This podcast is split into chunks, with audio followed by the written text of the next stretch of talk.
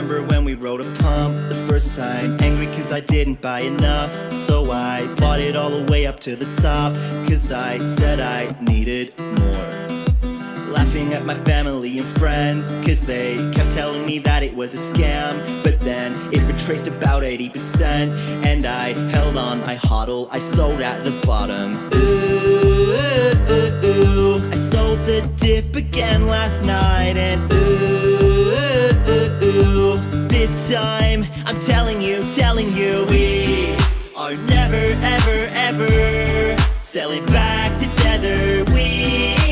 never, ever, ever sell it back to Tether. We've got lots of bitcoins, lots of shit coins, watch them bleed. But we are never, ever, ever, ever selling back to Tether. And then I bought it all back higher. I swore I'd never hodl it again, so I sold it when it hit like seven grand. Then I bought it back at twelve and then again at fifteen, then bought more at eighteen. You might call me crazy, but ooh, ooh, ooh, I sold the dip again last night, and ooh, ooh, ooh, this time I'm telling you, telling you, we are never, ever, ever selling back to Tether. We are never, ever, ever selling back to Tether. We've got lots of bitcoins, lots of shit coins, watch them bleed. But we are never, ever, ever, ever selling back to Tether.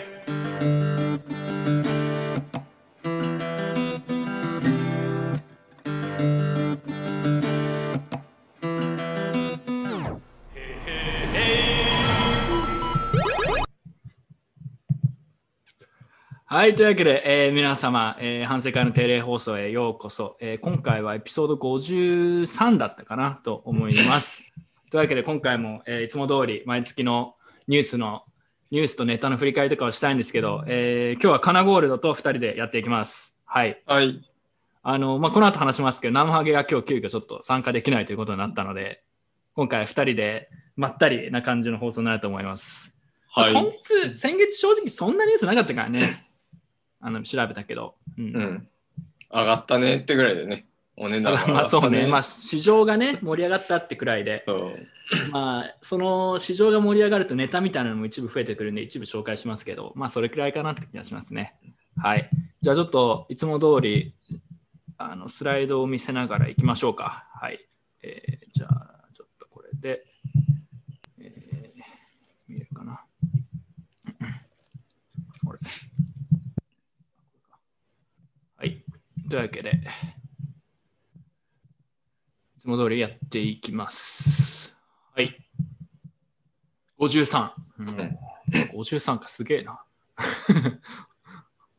はい。というわけで、まず、いつも通りね、最近の人生についてちょっと話していこうと思うんですけど、えー、まあ、ナムハゲは今日出れないんですけど、残念ながら。あの、ただちょっと陽キャ疑惑が出てまして、なんか、友達と遅くまで飲み会をしてめちゃくちゃ飲んでしまったっていう話。あはちじそうツイッター見たらなんかはちじかんぶっ続けで飲み続けてたとかなんか書いてたよね。宅飲みでしょしかも見たらそうそうそうそうそこはちょっと陽キャじゃないんだな。宅飲みでしかも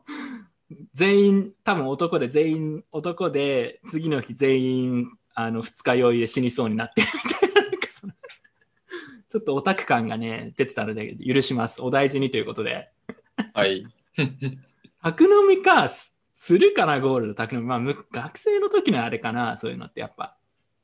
私もねやることあるよ。友達ん家に行ってカードゲームやりながら酒飲んで、うん、っていうのはあるあるある。あ今もあ、うん、ただ酔いつぶれはね結構やってないね。あそう辛いからね翌日陽キャ、うん、もういや辛いよね翌日もマジで無理だよ。俺も俺ももともとそんな飲まないしもう完全飲まないね最近はもう翌日が、うん翌日のあの体調の悪さを考えるともう当日飲めないというはい。そしてですね、あのー、先月の一大ニュースといえばやはり自分がサーフデビューしたという話でしょうねやはりしたらさなんかめっちゃ批判されて別に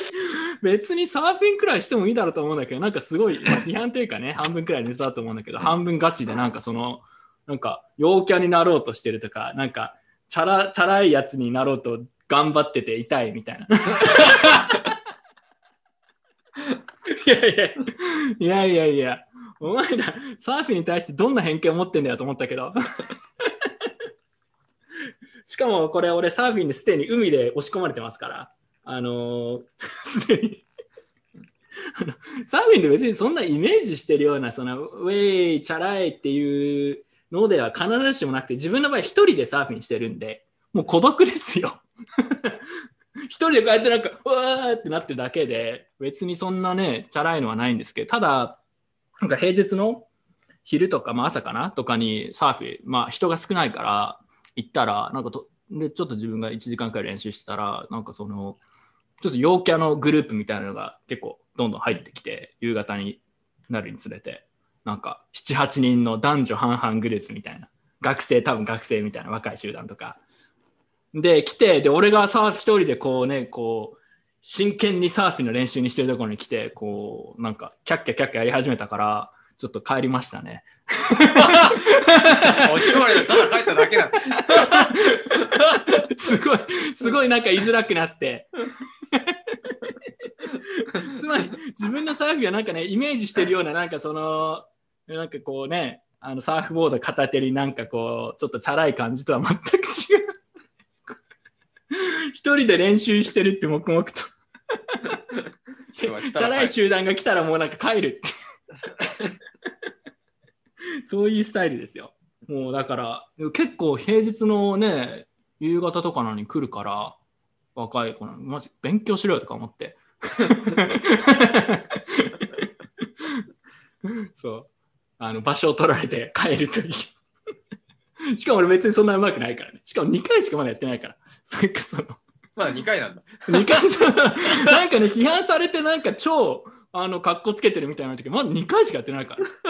ただの養分だよ。はい。まあそういう話がありましたね。はい。えー、っと、あとちょっと待ってね。で、あとは、あ、そうそう、反省会の登録者がね、あの、いよいよいちまん人近いんですよ。もうほぼいちまん人だよ今きゅうせんはっぴゃくとかかな。なのであの多分早ければこの放送終わったちょっと後くらいにいちまんいくんですけど、ただねいちまん人に行きたかった理由が東京にある YouTube スペースっていうのを YouTuber スペースから使えるんですけど、これスキャム説があって、うん、前まではなんか去年今年か今年までは六本木のなんかそういうスタジオみたいなのがあって六本木ヒルズかなんかにでそこでなんか撮影できたりとかコワーキングスペースみたいな感じでいちまん人以上の人はたなんかタダで使えるスペースだったんですけど、それを今年渋谷になんかもっとすごい大々的になんか専用の建物を作ってそこに渋谷に移転するって言ったんですけど、なんかコロナの影響かなんかよく分かんないんですけどなんかオープンしてないみたいなんですよまだ、うん、今年夏オープンするって言ったのに。だからいちまん人いっても使えねえって俺が日本にいる間に撮影とかあとなんか他のね謎の YouTuber とかとコラボ使えるかなと思ったけど俺使えねえじゃんと思ってやむされましたね。なんか情報がある人がいたら教えてほしいんですけど、なんか渋谷にオープンするって言ってたのに全然ダメみたいですね。はい。でえー、っとまあただいちまん人はもうこの感じだとすぐ行きますね。はい、まあ、すごいすごいすごいのかな。まあ多分この内容でいちまんいくのは結構すごい、ね。あとはなんかカナゴールドのちょっと話をしたかもしれないけど、あの編集あんまりしてないじゃんもともと。まあ最近ちょっとやってるんだけど、うん、ただね編集しない方がなんか評判がいいから編集しないみたいな。楽でよかったそうそうそう。編集すると逆になんかその視聴者の反応が悪くなるみたいななんかやつがあって、まあテーマによるけど、うん、そうだからあんま編集しないんだよね。だからこの内容でいちまん人いくのは割とすごいことかもしれないと思う。はい。まあでも今後もまあ内容はね、まあいい意味でマニアックな話と、あとはちょっと最近実は自分が考えてる反省会のまあリスナー視聴者とちょっと一緒にやれるなんか新しい企画というかね、まあなんかちょっとねもやって考えてるのがあって、あまあ いち,に ヶ月後くらいなんかやれるかなと思ってるものがあります、はい、ただ普通のなんか YouTube チャンネルとかはあんまり面白くないんでなんかやりたいなとは思ってますね、うん、だってあの YouTube の広告もつけてないしね。あ、俺が嫌いだからさ、 YouTube 見る前に広告出るやつ、まあ、仕方ないけどね。はい、えー、というわけでいきましょうか。はい、金頃最近の人生は何かニュースありますか？最近ね、ああ、ネットフリックスでね、ああ、クイーンズ・ギャンビット見たんだよね。クイーンズ・ギャンビットって何？あのチェス、チェスを題材とした、まあ、ななわぐらいのドラマでサクッと見れるからおすすめなんだけど、おお、へえ、面白そう。あの、まあ、主人公の女の子が、まあ、チェスの世界チャンピオンになるまでの人間ドラマ。でこうチェスのルールちゃんと知ってたりすると、うん、さらに楽しめるようになってて、その劇中で出てくる盤面が、まあ、有名な試合をモチーフにしてて、うん、とかとかでね。チェスとか好きなのかな？好きそうな、ね、チェスチェス好きそう。あ、まあ、好きっていうぐらいで全然なんかこうこうなんかまともに大会に出れるとかいう水準では全然ないんだけど、うんうんうん、そう昔あのなんだ社会人成り立ての頃、なんかチェスサークルみたいなのにちょっと顔出して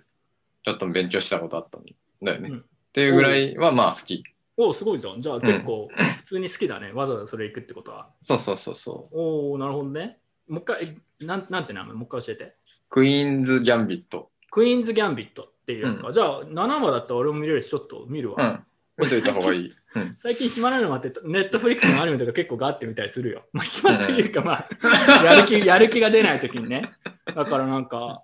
あれも見たよ、なんだっけ、超人気の最近、鬼滅の刃。そうそう、見た見た。はい、映画見た？鬼滅の刃。俺まだ見てないね。見てない、見てない。あ、興味ないんだ。なんかね、アニメでいちわ、いちわだけ前見たんだけど、うん、こう、なんか普通の、まあ、古典的な漫画だったら、漫画とかアニメだったら、まあ、ここはこう、描写だけで、うん、まあ、伝えに来るところをいちいちなんかこう解説のセリフが入るじゃん。わかる？ あ, あれがね、あれがなんか冗長な感じで、あ、見なかったんだ。耐え耐えられなくなって厳しいな。いや, いやなんかこう、あ、今のアニメ アイキュー さんに合わせてこういうのいちいち説明しないとわかんねえのかみたいな。はい、はい、でもあれじゃん、あのもはやあのアニメとか漫画を読んでる人を前提としないでやってるからじゃないの？なんかそういう話聞いたよ。いやだから普通のアニメって漫画読んでないと結構描写カットするとかあるじゃん、うん、逆に漫画読んでる人からすると、あ、アニメ見てるとちょっと面白い詳細が抜けててちょっと残念だなみたいな、うん、だから俺漫画派なんだけど基本的に、うん、やちゃんと読むんだったらね。だからただなんか今回アニメだけで結構ヒットしたって話聞いたけどね。だから冗長に作ってるからヒットしたんだよ、うん、逆に。そうなんか本当に全部解説するんだよね、うん、で俺漫画読んでなかったからまあ割とうんうん、むしろ良かったかもしれない。俺、俺、まあでもちょっと子供っぽいなと思ったね、全体的に。そうそうそうそうそう。そんなんか、うん。でももうめちゃヒットしてるから、台湾とかでめちゃヒットしてる。なんか、今年の、今年今年のアニメの映画で一番だったとか言って、うん、すごい。まあ、なんやかんやで私も来週ぐらいには。見ていく。なんか、とりあえずアニメは全部見るかな、多分。進撃の巨人とか好きだっけ、カナゴールド。進撃は一通り見てよ、うん、ああ俺もだから俺あこれ漫画で見たね。なんかおすすめされて全部まあ結構面白かったね。なんか進撃の巨人の方が鬼滅の刃より個人的にはまあいいなんか、うんうんうん、シビアというかガンガン人が死んでいくからちょっとハンターハンター的なあのシビアさがいいよね、はい、というわけで、えー、冒頭がっつり趣味の話をして、えー、いよいよ仕方ないんで仮想通貨の話していきますか。はい、まあ仕方ないんでね。仕方ないというかね。仕方ないというか、まあ一応なりわりにしてるものを、ねうん。一応これがあの生活の一部、はいえー。というわけでやっていきましょう。今月のニュースと、はい。カカオなどですね。はい。うん、ちなみに今回ね、時間通りやったからまだ人が少ない気がするんだよね。うん、失敗したら今まで普段だと今から始まるくらいの勢いだからそうそうそう多分驚いてるよ見てる人たち。なんで始まってんだみたいな。はい、えー、次行っていきましょう。はい、えー、まずいっこめのニュースですね、えー、ビットコインドル建てでオールタイムハイタッチということで、えー、実にじゅうななねんじゅうにがつ、まあ本当に約さんねんぶりですね、ちょうどにオールタイムハイを更新しました。ただその後はちょっと価格が少しクラッシュしたりして結局オールタイムハイ付近でうろうろしてるみたいな感じ。今何ドルくらいだ？今はだから、えー、にまんドルちょっとしたくらいだと思うんですけど、はいえー、まあこれは海外の人たちは結構祝ってるというかイエーイオールタイムハイみたいな感じでしたけど、まあ静かだよね、まだね。そんな感じがする。そう、なんか後で多分スライドで出てきたと思うけど、うん、こう酒井先生のアベマのやつがあってねあれ面白いねあれのコメント欄を見る限りまだまだだまだまだまだまだその人が入ってきてない感じは確かにあるね。そうそうそうそう、うんうん、ツイッターとかもそうだし、あんまりなんか盛り上がってる人たちもなんかそのもともとずっと長くいた人たちがなんか話してるだけで、なんか新規の層がたくさん入ってきてる感じではないですね。はい、これはなんか Google 検索のトレンドとか見てるけど、まあ、じゅうななねんと比較してまだまだ全然少ないね。だからやっぱ一般投資家はまだあんまり入ってきないって感じ。うん、そうまだ Twitter のやばいアカウントもね全然全然って感じだからね。今ちょっと増えてるけどね。じゅうななにんいたやばかったやつがなんかもう一回戻ってきたみたいな感じのと困るわ。でもじゅうななにんいたやつが戻ってくるのはあんま面白くないんだけど、なんかちょっと新キャラが出てきたらそれはそれで面白いけどね。見たよね、新しいやつね、うん、新しいパターンね、はい、そうそれでちょっと思い出したけど、仮想通貨女子みたいなのがね、ジミーさんがやたら押してるちょっと出てきてるね、一部新世代がねはいあれはちょっとめっちゃ押してんだもん反省会出演どうですかみたいな、いやいや、いやちょっと何話すのと思って、ブロックヘッドポッドキャストの方に今度招待するわ。うん、そっちだったら、俺そっちだったら結構普通に面白い話ができそう。うんうん、あそれはね、全然あり、ちょっと今度ヨーロピアンさんにちょっと久々にブロックヘッドやろうぜって言って、例の仮想通貨女子をやるやる予定です。皆さんぜひそれは聞いてください。はい、うん、えー、っと。でビットコインとイーサのオールタイムハイどっちが先に行くかディベート決着ということでね、はい、これはビットコイン派が勝利という結果になりましたね。うん、はい、俺どっちだっけ？イーサ派ですね。あ、俺負けたのか。負け、うんま、負けたから負けたからなんだなっていう話あるけどまあ一応決着がついたのは良かったねっていう感じでね、うんうん、はい、えー、というまあでもビットコイン上がったけどなんか他のイーサとかも含めて他のところにも結構同率くらいで上がってんだよね多分ね。なんかあれ、ネムがさ、結構落ちてるんだよね、あれ。なんなの？ネム落ちてんの？いや、あの、だってさ、ネムってさ、一番下で、なんかいちえん台まで行ってるの、確か。うんうんうんうん。今にじゅうごえんだからね。そう。すごいよね。なんか知らない。それ、金頃知らないでしょ。あの、うん、これ俺ちょうど記事みたい、記事というか、コラムみたいなのもなんか書いたんだけど、ビットコイン研究所の方とかで。まあ一部話すと、でもツイッターとか見てると、あんまりネムの人なんて見ないでしょ。見ないっていうか、まあ、いるにはいるけど多分そんな多くない、うん、でも YouTube とかに結構トレンドが映ってて ネム がそっちで人気なの。だから ネム の話をすると結構アクセスあるみたいな。おじゃあ知らない間にそう今日も ネム ってそうだから ネム って検索したらたくさん出てきて、うん、あのアクセス数とか見ると結構あるの。かつまり知らない間に気づいたら ネム コミュニティがまた復活してきてると日本で、うんうん日本くらいでしょ。だって海外でネムの話なんて知る人他にあんまり知らないでしょ。俺は少なくともそうだよね。うんだってコインチェックで人気だったぐらいしかないもんねネタがね、うんうん、人気というかまあ知名度はねよくも悪くも上がってっていう感じで伝説のそう、うん、そうそうそうでもだから最近はあのネムは YouTube とかではかなり人気の銘柄なんですよ、うん、これは知ってた方がいいね。なんかだから Twitter とかだけ見てると実はちょっとなんかねトレンドの場が映ってるっていうところが一つ、まあ、面白いポイントの一つかなと思いますね、はい、だツイッターとか見てないからねもはやねもういやなんかツイッター本当にクソつまらない場所になったもん最近だって俺 YouTube のコミュニティ機能でツイートしてるもんツイートというかなんか YouTube のチャンネルのコミュニティ機能みたいなのがあってそこでつぶやきみたいな投稿できるの。うんうんうん、俺ツイッターみたいな感じで YouTube 使ってるそうそんな感じになってる、はい、だからね ネム もね結構人気みたいですね。これはね、うん、俺もちょっと前まで気づかなくてこんな人気になってんのと思って、はいえー、次、えー、イーサリアム にてんゼロ のフェーズゼロがローンチっていうのがまあ多分先月の一番大きいニュースの一つですね。じゃあこれちょっと金子で説明お願いします。はいうんとまあ、そのイーサリアム にてんゼロ っていうのは皆さん大体ご承知の通りで、まあ、そのシャーディングによるスケーラビリティを実現した版のイーサリアムですと。でそれのフェーズゼロ、まあ、初, 初動が、えー、ちょっと前に発生しましたと。でこのフェーズゼロっていうからには、まあ、まあ、フェーズいちとかにとか、まあ、どんどんあるんだろうなって思うかもしれないけど、まあ、まさにその通りで、うん、でまず今回動き始めたのはビーコンチェーンってやつなんですね、うん、あの新しいイーサリアム にてんゼロ でのいわゆるブロックが進んでき始めたよと、まだ中身は空っぽですと、まあ、そんな状況ですと。で次のフェーズになるとあのいわゆるシャーディングによってこう、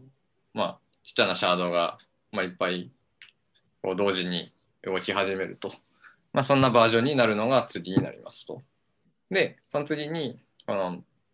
今のイーサリアム、我々はイーサだなと思って使ってるやつらがそのシャードのまあ一つになりますよという形でめでたくこう移行すると、まあ、こんなストーリーなわけですね。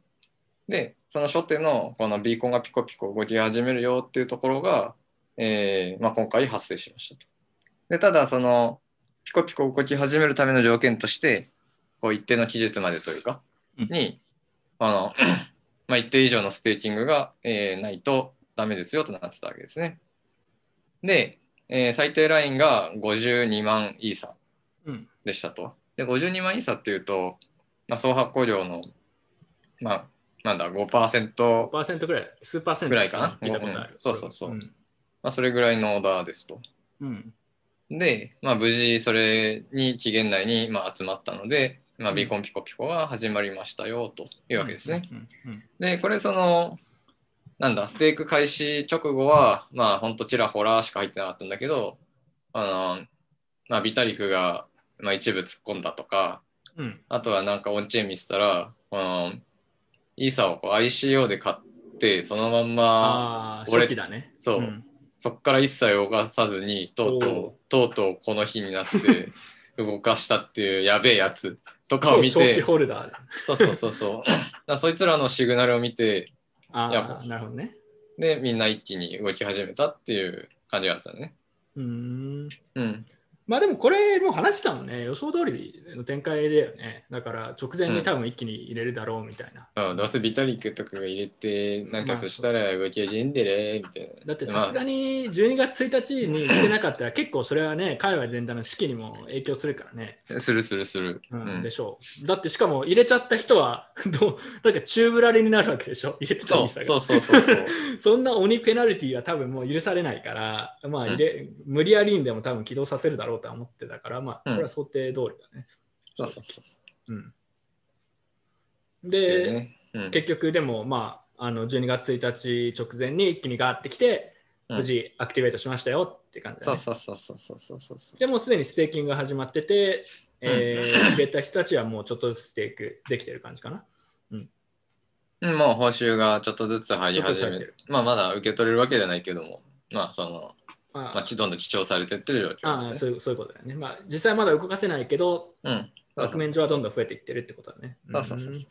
なんか他に面白いネタとかある？うん、これかなり他に面白いネタはね、いや特にない。まあ、でもなんか結構ものすごい数のノードが参加してるっていう、うん、なんかそういうニュースだったりツイッターでそういうのは見たけどね。その あ, あそれはね、のネットワークとして、うん、そうそうそう、それは単純計算でそのなんだいちノードさんじゅうにイーサなんですよ。うん、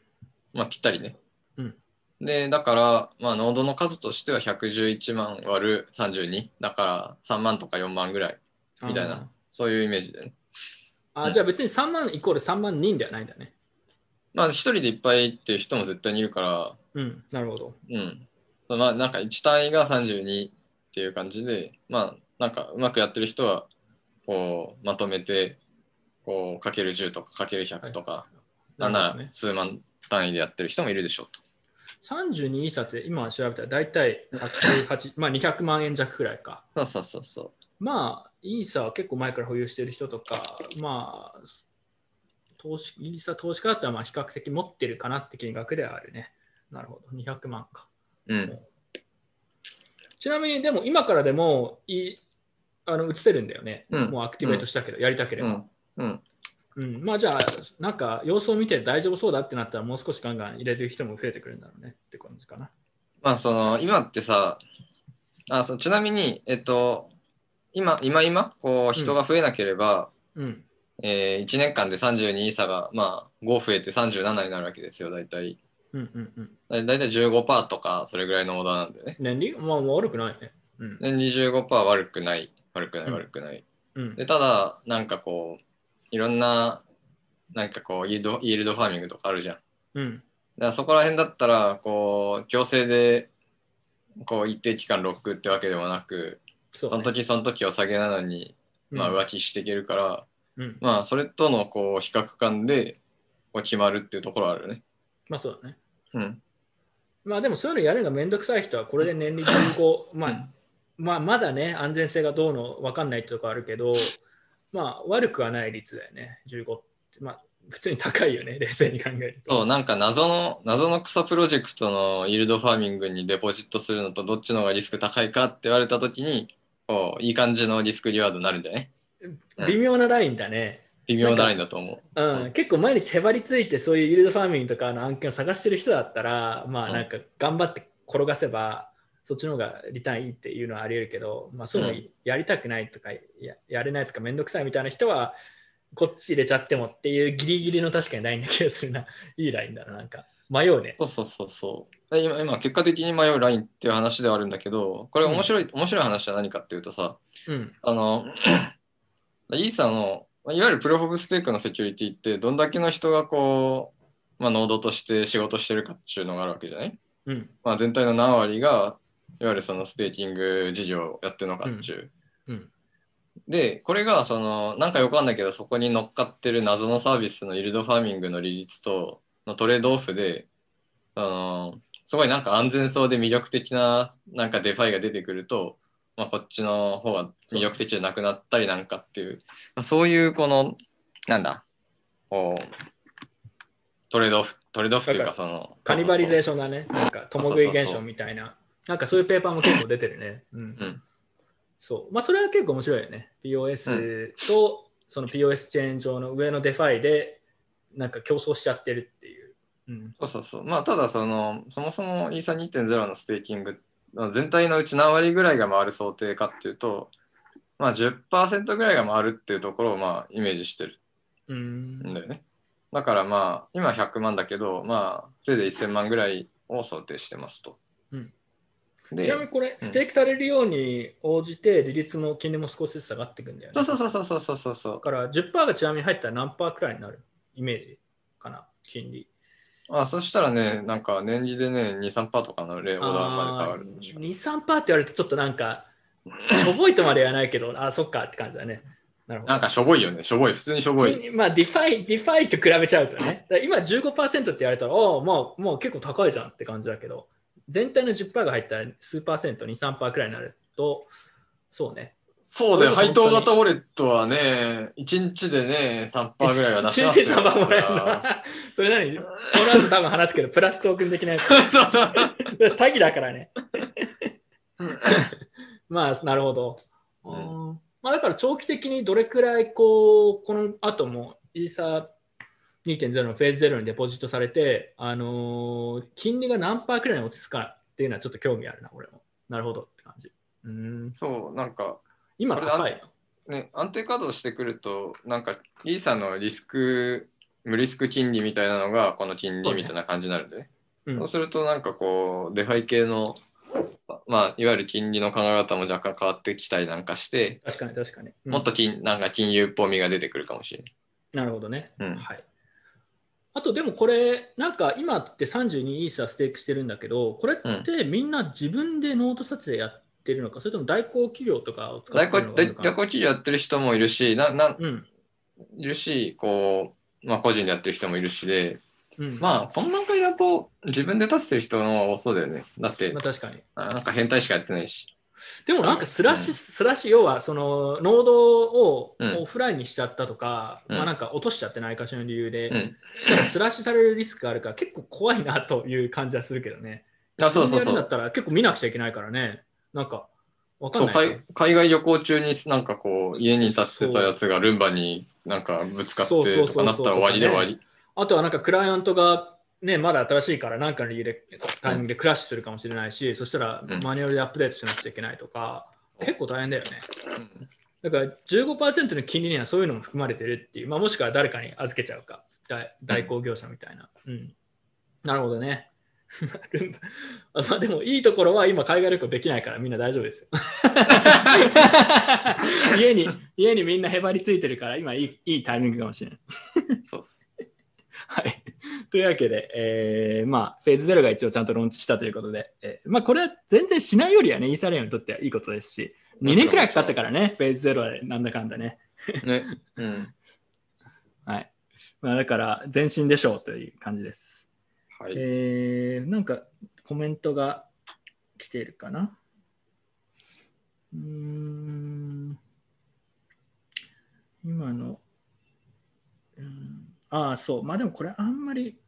なんか、うん、正直自分そんな深い洞察があるわけでもないのであまりなんかトピックとすべきかどうか知らないけど、なんか税務的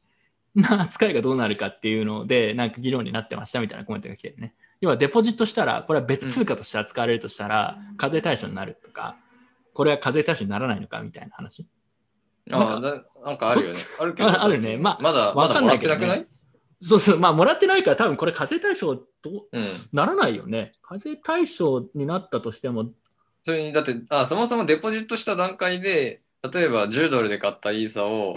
なんかごねんの時を経てとかそうね動かしたわけじゃん、うん、例えば アイシーオー 組の人がイーサ にてんゼロ にデポジットしためちゃくちゃ価格上がってるわけだから取得価格より、うん、それってでも課税対象になるのかその要は他の通貨に変換したって見なされるのかどうかってことだよね。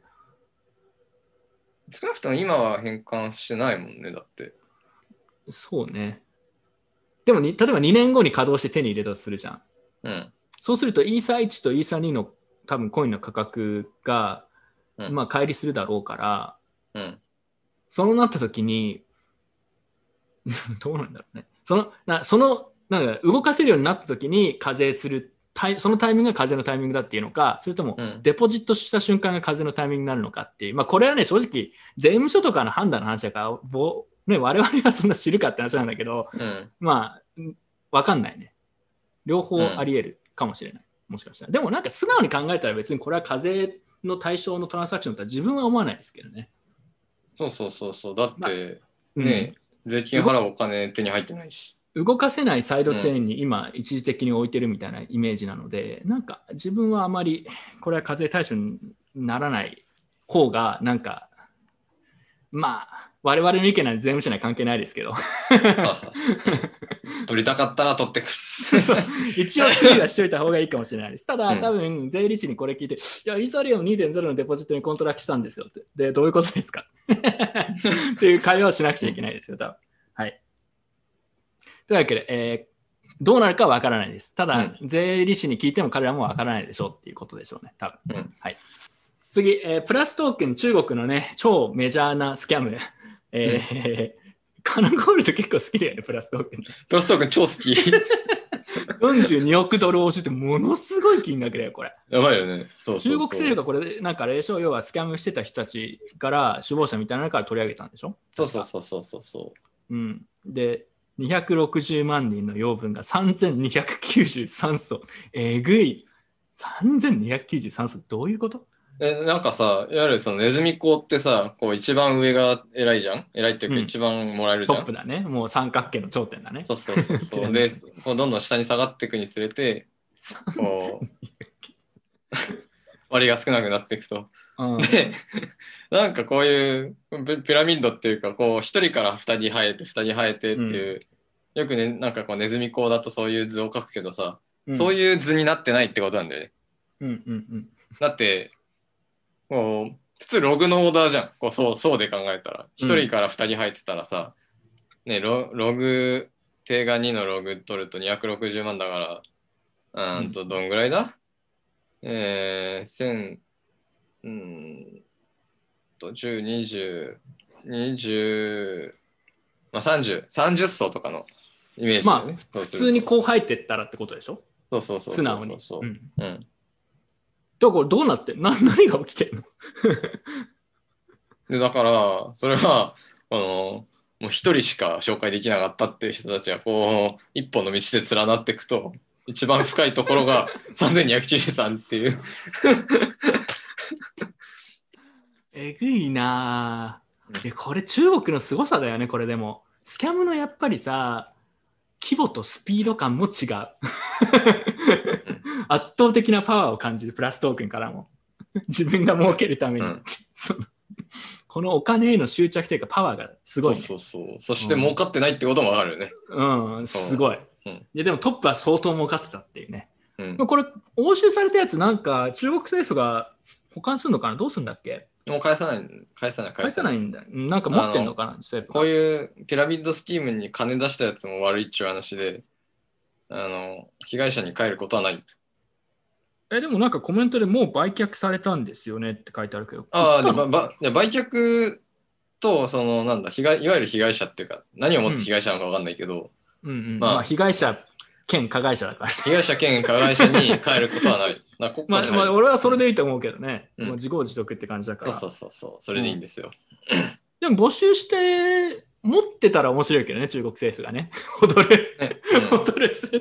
ものすごい財産財産になるからね、これそうそうそう、売っちゃうのかなこれ市場で、どうするんだろう、なんか取り扱いどうするかってとこが気になるな俺、うん、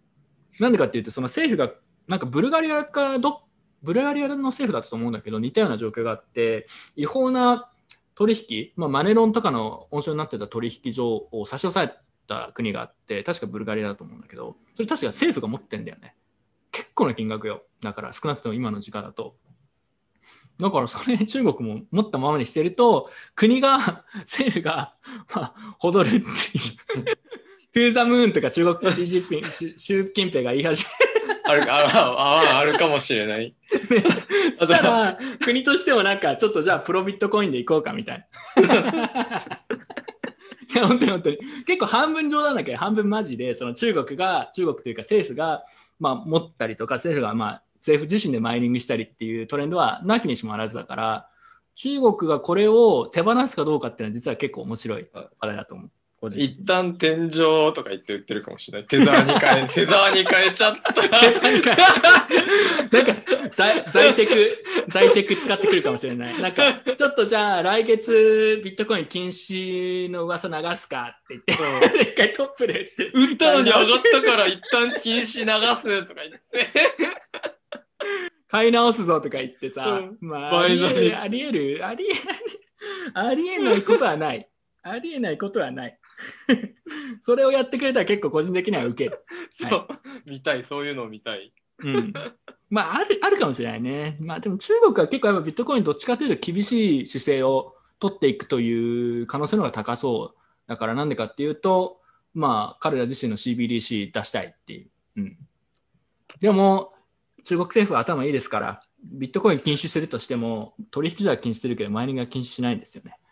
自分たちに都合がいいから。まあ、だから、この押収したやつも何かやってくるのかもしれないです。はい。その他、まあ、いろいろ細かいニュースがありましたね。えー、ビットコインキャッシュがね、ハードフォーク騒動があって、結局、えーまあ、開発者向けのデブタックスって言われる、まあ、マイニング報酬の じゅっパーセント だと思うんですけど、一部を、えー、開発者に、まあ、強制的に上げますみたいな変更を加えた、もともとのクライアントだった エービーシー 側が、まあ、ハッシュレートで完全に負ける、まあ、これは当たり前というか、要はマイナーからしたらなぜ じゅっパーセント を、ね、開発者に徴収されなくちゃいけないんだって言って、えー、マイナーがハッシュレートが、あのー、それを入ってない新しいクライアント側にみんな移ってってことですね。そして ビーシーエイチエービーシー はバイナンスイノベーションゾーン奥に、これ生ハゲがいたらね、これ語って生ハゲがいたらちょっと話してもらいたかったんですけど、バイナンスイノベーションゾーン送りになったって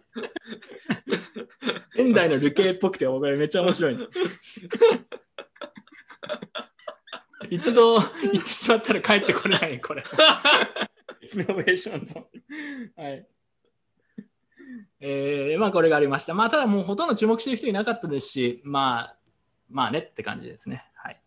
でカプコンがねランサムウェア被害にねあっててて、なんかかなりの金額をビットコインで請求されてるらしいです。ただ結局払ったのかどうか、その後どうなったかとかは正直調べてないけど、えー、いつも通りランサムウェアでやられてビットコインで支払いしろって脅されてる事件があったそうです、はい、リブラが ディーエム に改名、どうですか ディーエム。 うーん、まだまだしっくりきてないけど、多分半年後ぐらいにはもう馴染んでると思う俺でもリブラの方が好きなんだよ、あの ディーエム やだな。リブラの方が名前好きだな、俺は ディーエム だよ。 ディーエム ディーエム ディーエム って感じ ディーエム ディーエム ってか言ってた。その俺はねそれは思った、うんうん、これ完全にあの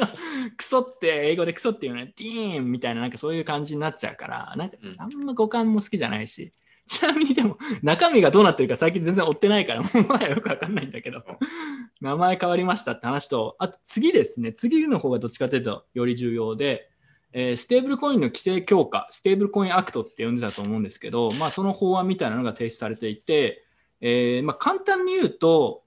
えー、中央銀行に発行されていないステーブルコインは全部禁止するのを提案する法案みたいなもののようです。で、これはあのー、自分ちょっとだけ調べたんだけどあんまり細かくまだ考えられてないのでなんか別に動画これはしたいなと、あ、まあ、リブラの話も含めて、まあ、ディーエム かディーエム ってやだな俺あの一応ステーブルコインなんで、まあ、ちょっと最近そういやリブラどうなってたのっていうキャッチアップも含めて自分で少し調べて話したいんですけど、まあステーブルコイン禁止のこの法案、まあ、なんかね反対も結構多いんで通らない可能性もあ る, あると思うしちょっと分かんないんですけど、そこら辺はまだ個人的にはやっぱなんか、まあ、なぜ政府がそういうふうにしたいのかも分かるけど、まあ、よくないよくないというか個人的にはやっぱあまり好きではないですね。カナゴールなんか意見ある、うん、ではだからさテザーとかあの ユーエスディーシー だけじゃなくて ダイ とかも含めてもう全部もう一律に禁止、もうあの中央銀行から発行されてないからみたいな。えだって ダイ って禁止でその文脈で関連してくんの？あそうそうそう。でこれ面白いのがじゃあ ダイ 禁止するって言ったらどうするか、うん、まあやり方いろいろあるけど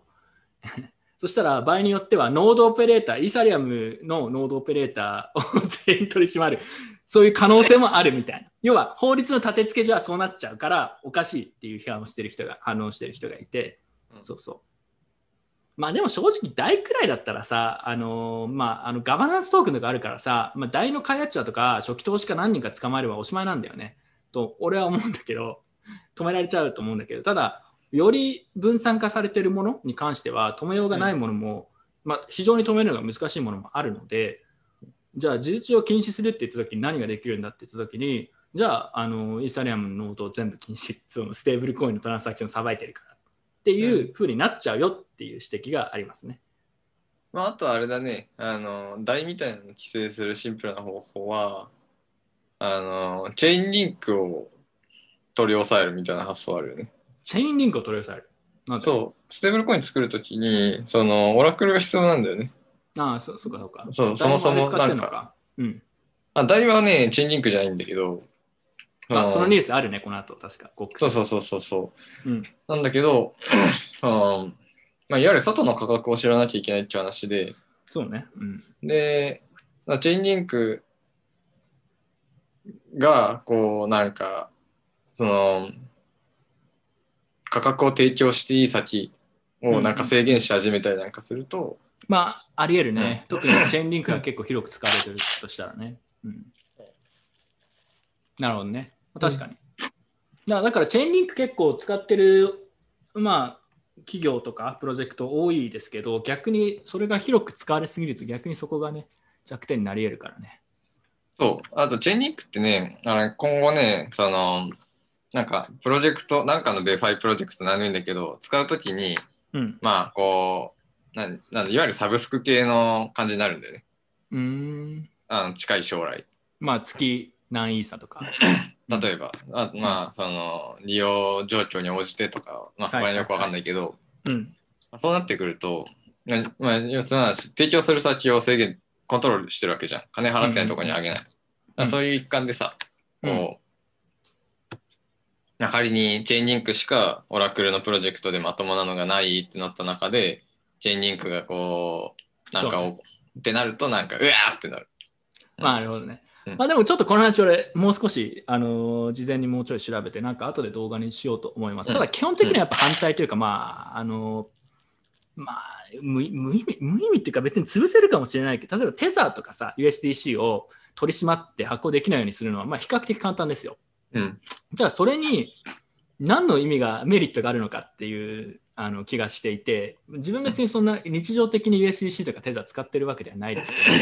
まあ、便利ですからね。あの例えばアメリカの銀行口座がなくてもアメリカのサービスみたいなものを使ってアメリカから例えばなんか日本とか別の国にお金を動かすのにステーブルコインとか使えると便利なんで、あのなんか銀行とか側金既存金融側からのこれはなんか攻撃というかね、なんか怠慢だと個人的に思って、なんか普通にステーブルコインとしてね使えたら便利だしそれでいいんだけど、それを規制してくるのはちょっとうざいなって気がしますね。うん、はい、まあ、素直にそれはそう思います。はい。で次、アンプルがポルカドットにも対応というね。おめでとう。いやー、これはアンプルは東としてはまだ生きてたのか、なんか素晴らしいと思ってカナゴールドはなんかどうですか、アンプルに複雑な思いを抱える身としていやアンプル超好きだからね。いやいやいや、うん、アンプル愛情あふれてる感じするよね、カナゴールドいやでもね、いやこれがデファイなんだなっていう思いになったよ、最終的には。最初はなんかこうアンプルとかうんそう、ありのままを受け入れる広い心を手にした。アンプルだだって価格戻してるからね、またいちドル以上に。そうそうそうそう、うん、なかなか死なないよねいやだからそう、持続可能なスキャムって話でさ、あの一回暴落してもさまたこうリベースでなんかごまかしてごまかして再び軌道に乗れるっていう。しぶといね。まあ、新規のなんかよく分かってない人が入ってくる限りは生き続ける感じがね、しぶといな。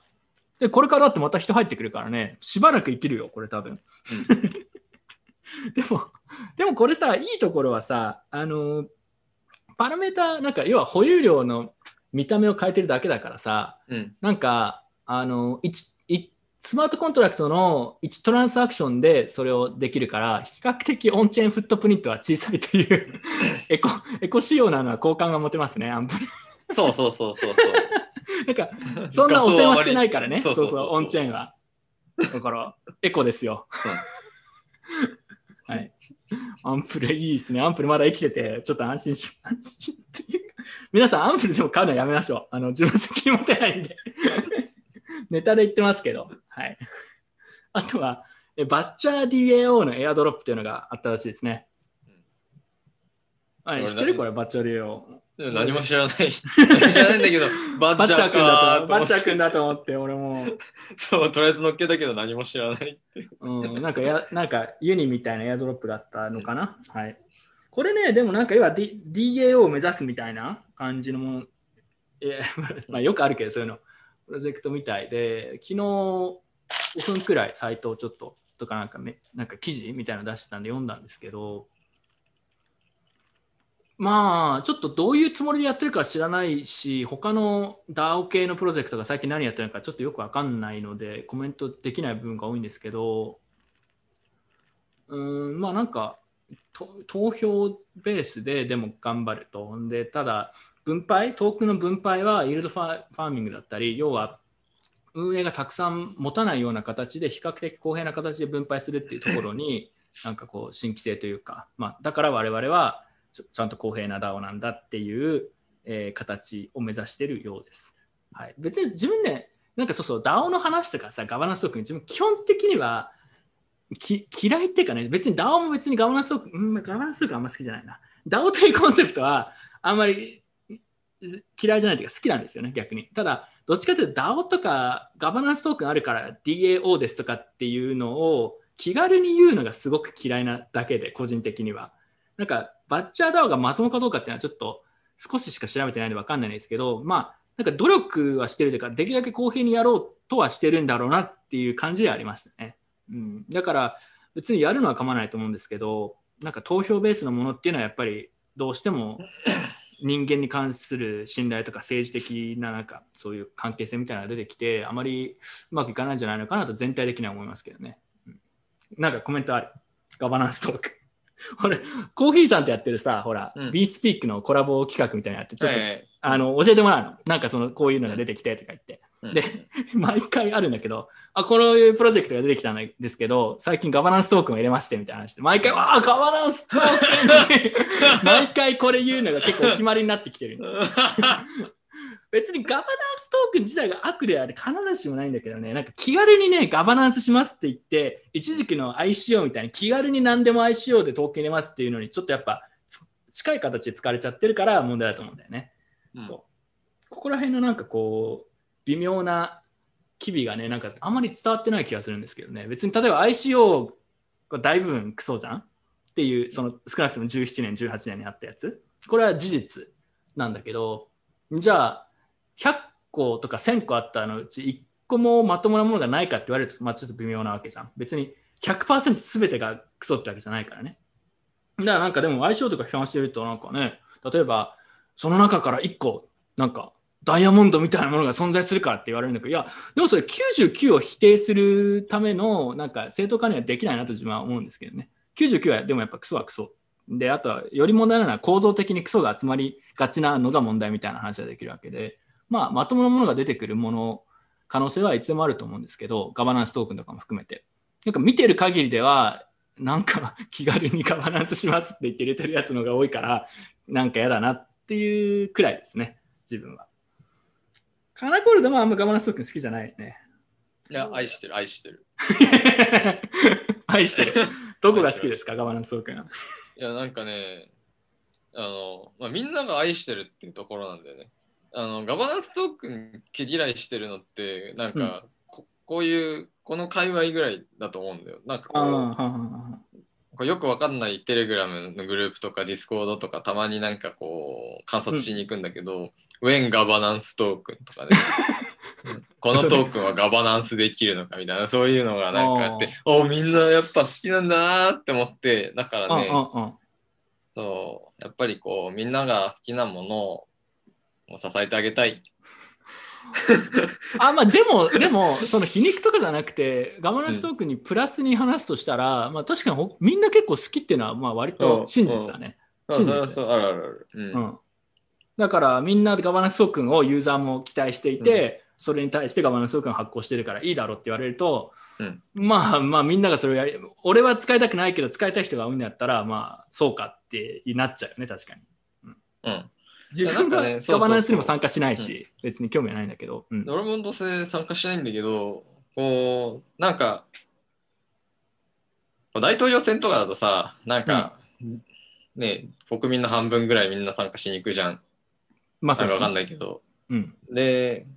こういっぱいこうガバナンストークン出てきたら、なんか一つぐらいさトークン保有者の半分ぐらいが投票に行くみたいなさ、うんうんうんうん、まあ、そんなの出てきてもまあおかしくはなくて、ただ出てきたらなんかそれはすごい面白いことで、うんうんうんうん、っていうそういう新しい何かを見せてくる可能性に期待したい。まあそれはわかる、うん、それはわかる、うん、まあ大部分はまあなんかそういうことじゃなくて、単純に開発がなんかこう都合よく比較的低リスクでまあ集金するために使われてる、うん、まあ アイシーオー と変わらないんだけど、変わらないんだけどね、まあ、中から出てくるものがね、なんかその非常に投票率が高くてトークンの分配もなんかこう工夫されていて、非常にこう、まあ、薄く広く分配される。まあでも薄く広く分配されると、それはそれでまた問題を生む気がする。なんか難しいんだよね。なんかそんな簡単な話じゃないんだよね、多分ね。選挙とかもそうだけど。うん、しかも通常の選挙と違って、通常の選挙だとさ、まあ、投票を買い取る行為みたいなの禁止されてるわけだけど、まあ何でもありなわけじゃん。うん、なんか、うん、なんか生の民主主義を見れそうで、民主主義というか拝金主義か分からんけど。うん、え、なんか新しい形だね。そう、新しい形なのかね、そ, そこは分かんないね。ただなんか出てくる可能性があるのは自分もあのそうそうそう、否定しないのと、あとはなんかみんな好きっていうのも事実。みんな選挙が好きなんだよね。俺は嫌いなんだけどさ多分俺が俺が大多数からずれてるんだろうという認識があるから、まあなるほどって感じはする。うん、はい、 OK。 まあバッチャー、まあ、バッチャーダオのね話でここまでまさか盛り上がるとはって感じで、ガンガンいきましょう。今日はね、うん、なんかそんなに数は多くないんだけど、結構バランスがよくリズムよく、えー、今月のゴックスですね、えー、ゲスのアップデート失敗でインフラがダウンっていう事件がありましたね、うん、結構昔の話な気がしますけど、はい、これいやまあ全然大した話はなくて、うんうん、あのまあなんかイーサのアプリケーション作ってる人たち、まあ、何でもいいんだけど、まあ、ユニスワップでもコンパウンドでも何でもいいんだけど、サイトにアクセスするとおなんか自分の残高とかがまあ表示されるじゃないと、うん、でこれなんどっからデータ取ってきて、えー、表示してるのかなって言ったら、それはまあ当然そのイーサのノードではあるんだけれども、うん、じゃあ誰が立ててるノードなのって言った時に、うん、あのまあ、サービスごとにこう自前でなんかノード立てて、でそこから呼んで取れた値を返してあげるみたいな、そんなことはやってなくて、だいたいこのインフラにの無課金なのか課金なのか置いといて、まあ、そこからデータ取ってきて使ってるわけですよ。だから自分でこうなんか エーダブリューエス でノード立てるとか、まあ、進化立てるみたいなことやってる人っていうのは、うん、まあほとんどないわけですね。うんうん、ちなみにメタマスク自体もなんか使ってたりしますと、うん、まあそういう関係で、えー、インフラがダウンしたらほとんどのサービスが動かなくなりましたちゃんちゃんっていうね、うんうんうん、それだけの話ですと、うん、はいでまあこの話が出た時にイーサのノードっていうのは実はほとんどなくて、こうコンセンシスが立ててるやつとビタリックが家で立ててるかもしれないやつしかないんじゃないのかとかね。まあよくよくあるそうそうそう、うん、っていうわけではなくて、まあそのいわゆるフルノード自体はこういちまん以上ありますと、うんうん、で多分大半がマイナーが立っててるやつと、あと取引所立ててるやつと、多分そんな感じだと思うんだけど、うん、まあいわゆるそのブロックチェーン的な意味で問題がある状況ではないと。ただアプリケーション側が特定の、まあ、使いやすいものに依拠 し, してると、まあ、チェーン自体はまともに動いてたとしてもこうあの、まあ、使う分においてこういわゆるサーバーダウンに近いような状況を発生するっていうのはま あ, ありえますねと、まあ、そういう、うん、ただそれだけの話ですと、まあ、そしてそれが今回起きたってことだからね、うんまあ、直接の原因はゲスのアップデートをしなくちゃいけなかったのをインフラがしていなかったってことだよね。そうそうそうそうそう。で、ゲスもそれはなんかセキュリティのパッチとかがあったから事前に、ね、あのアップデートするからしてよって言っておけばよかったという批判、まあ、批判というかという指摘があって、まあ、でもそれは正直ゲスのアップデートの開示の方法に対する話で、本来はまあイーサリアムとかとはちょっと違う次元の話だと思うんですけど、うんうんまあ、ただ結果としてゲスをアップデートしてなかったためにインフラいろんなサービスがバイナンスも含むねいろんなアプリケーションが頼っているサービスが落ちてしまったということで、えー、で結果としてイーサリアムでもまあ要はインフラに頼っているえーノード、ノードというかまあアプリケーションとか取引所とかも結構あったので、えー、なんかチェインスプリットを一瞬したみたいな話があったよね。うんまあ、結局でもまあインフラが落ちたんだけど、まあ、要はインフラに頼ってない自前のノードを立てたりとかそういうところはえ一応通常通り言ってたけど、インフラ側の人たちはなんか動かなくなっちゃったということで、うんうんまあ、これはさあのビットコイン系の人が結構批判していて、自分は批判してる人の気持ちもよくわかるんだけど、まあなんかゲスの問題かなと、ゲスとインフラのコミュニケーションの問題かなというところが多くて、まあ、うんそれくらいかな。自分は正直そんな大きなこう強い意見はないですね。ただ思ったのは、まあうん、こういうのはイーサリアム にてんゼロ のクライアントとかでも起こり得ると思うんで、うん、それでステーキングされ し, してるやつがスラッシュされたりしそうなのはちょっと怖いなと思いました。どちらかというとあまあそうだよね。ていうかあの複雑になればなるほどこの手の話っていうのは発生しやすくてさ、うん、ビットコインだったら同じルールをこういろんな実装で、まあ、存在してるわけじゃん、うんただイーサの場合ってなんかそんなにないじゃん、うん、でそんなにないどころか今回はみんなこう一つの実装かつ一つのサービスに依拠してるっていう状況になってて、そう、ね、まあ複雑なことやればやるほどそのデータ取るレイヤーのところはなんか使いやすいものにどんどん集中してって死ぬ時は死ぬっていうね、うんうんうんうん、そういう話で、ね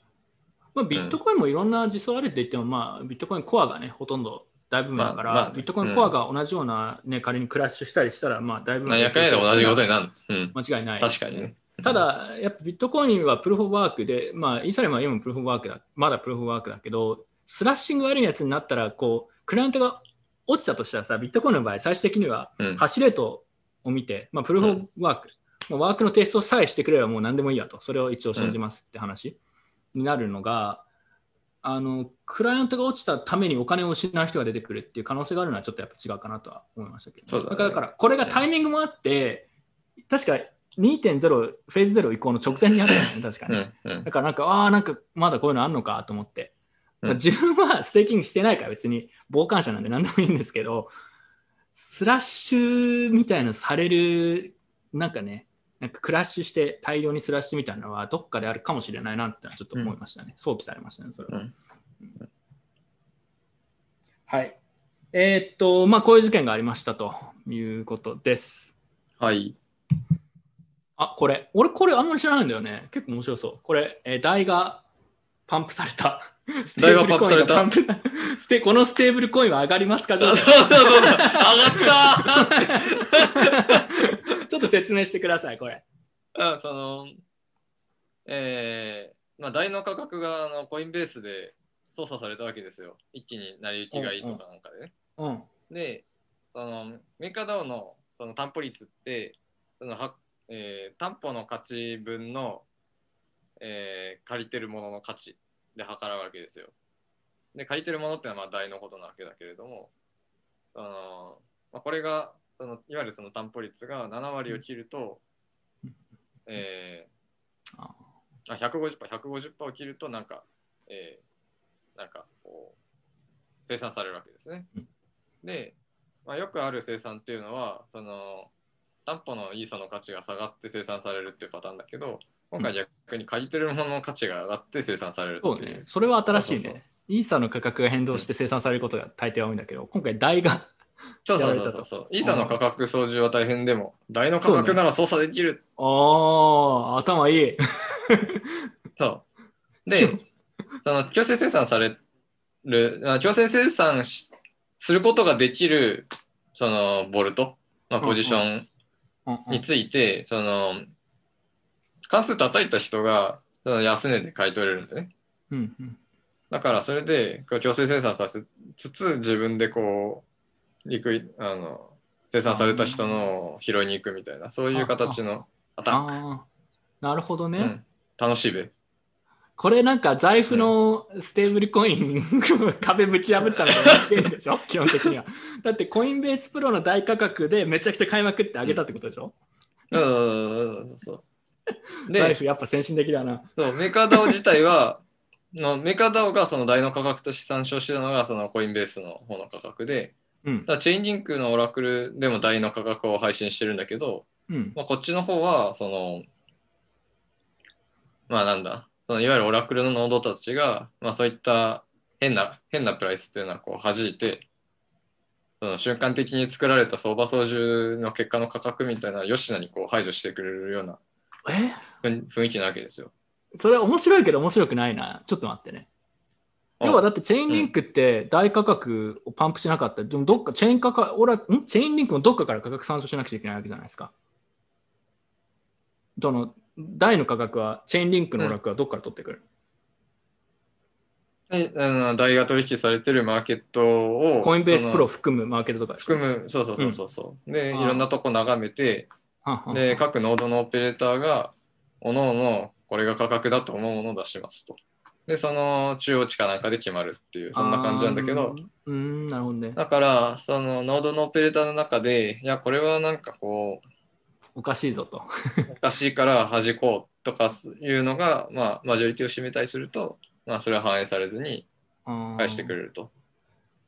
だからじゃあ今回はコインベースプロだけで価格操作されたけど、うん、チェインリンクのオラクルを騙すには要は複数の取引所で同じことをやらなくちゃいけないから、うん、攻撃コストがちょっと高い、うんってことだよね。そうそうそう、まず一つです。ただメーカー ダオ はチェインリンク使ってないあの参照してないからまあ、うん今回チェーンリンクがいかにまともな、まともというかあなんかいちドルっぽい価格を出してようが関係な、うんうん、で結局メーカー ダオ はチェーンリンクにオラクルをその後変えたの変えいや変えてない特にそういう話はないかなないあ、うん、でもやっぱそうするとチェーンリンクがよしなにしてくれるっていうのは結構やっぱそこにチェーンリンクへの依存感じるねだって、うん、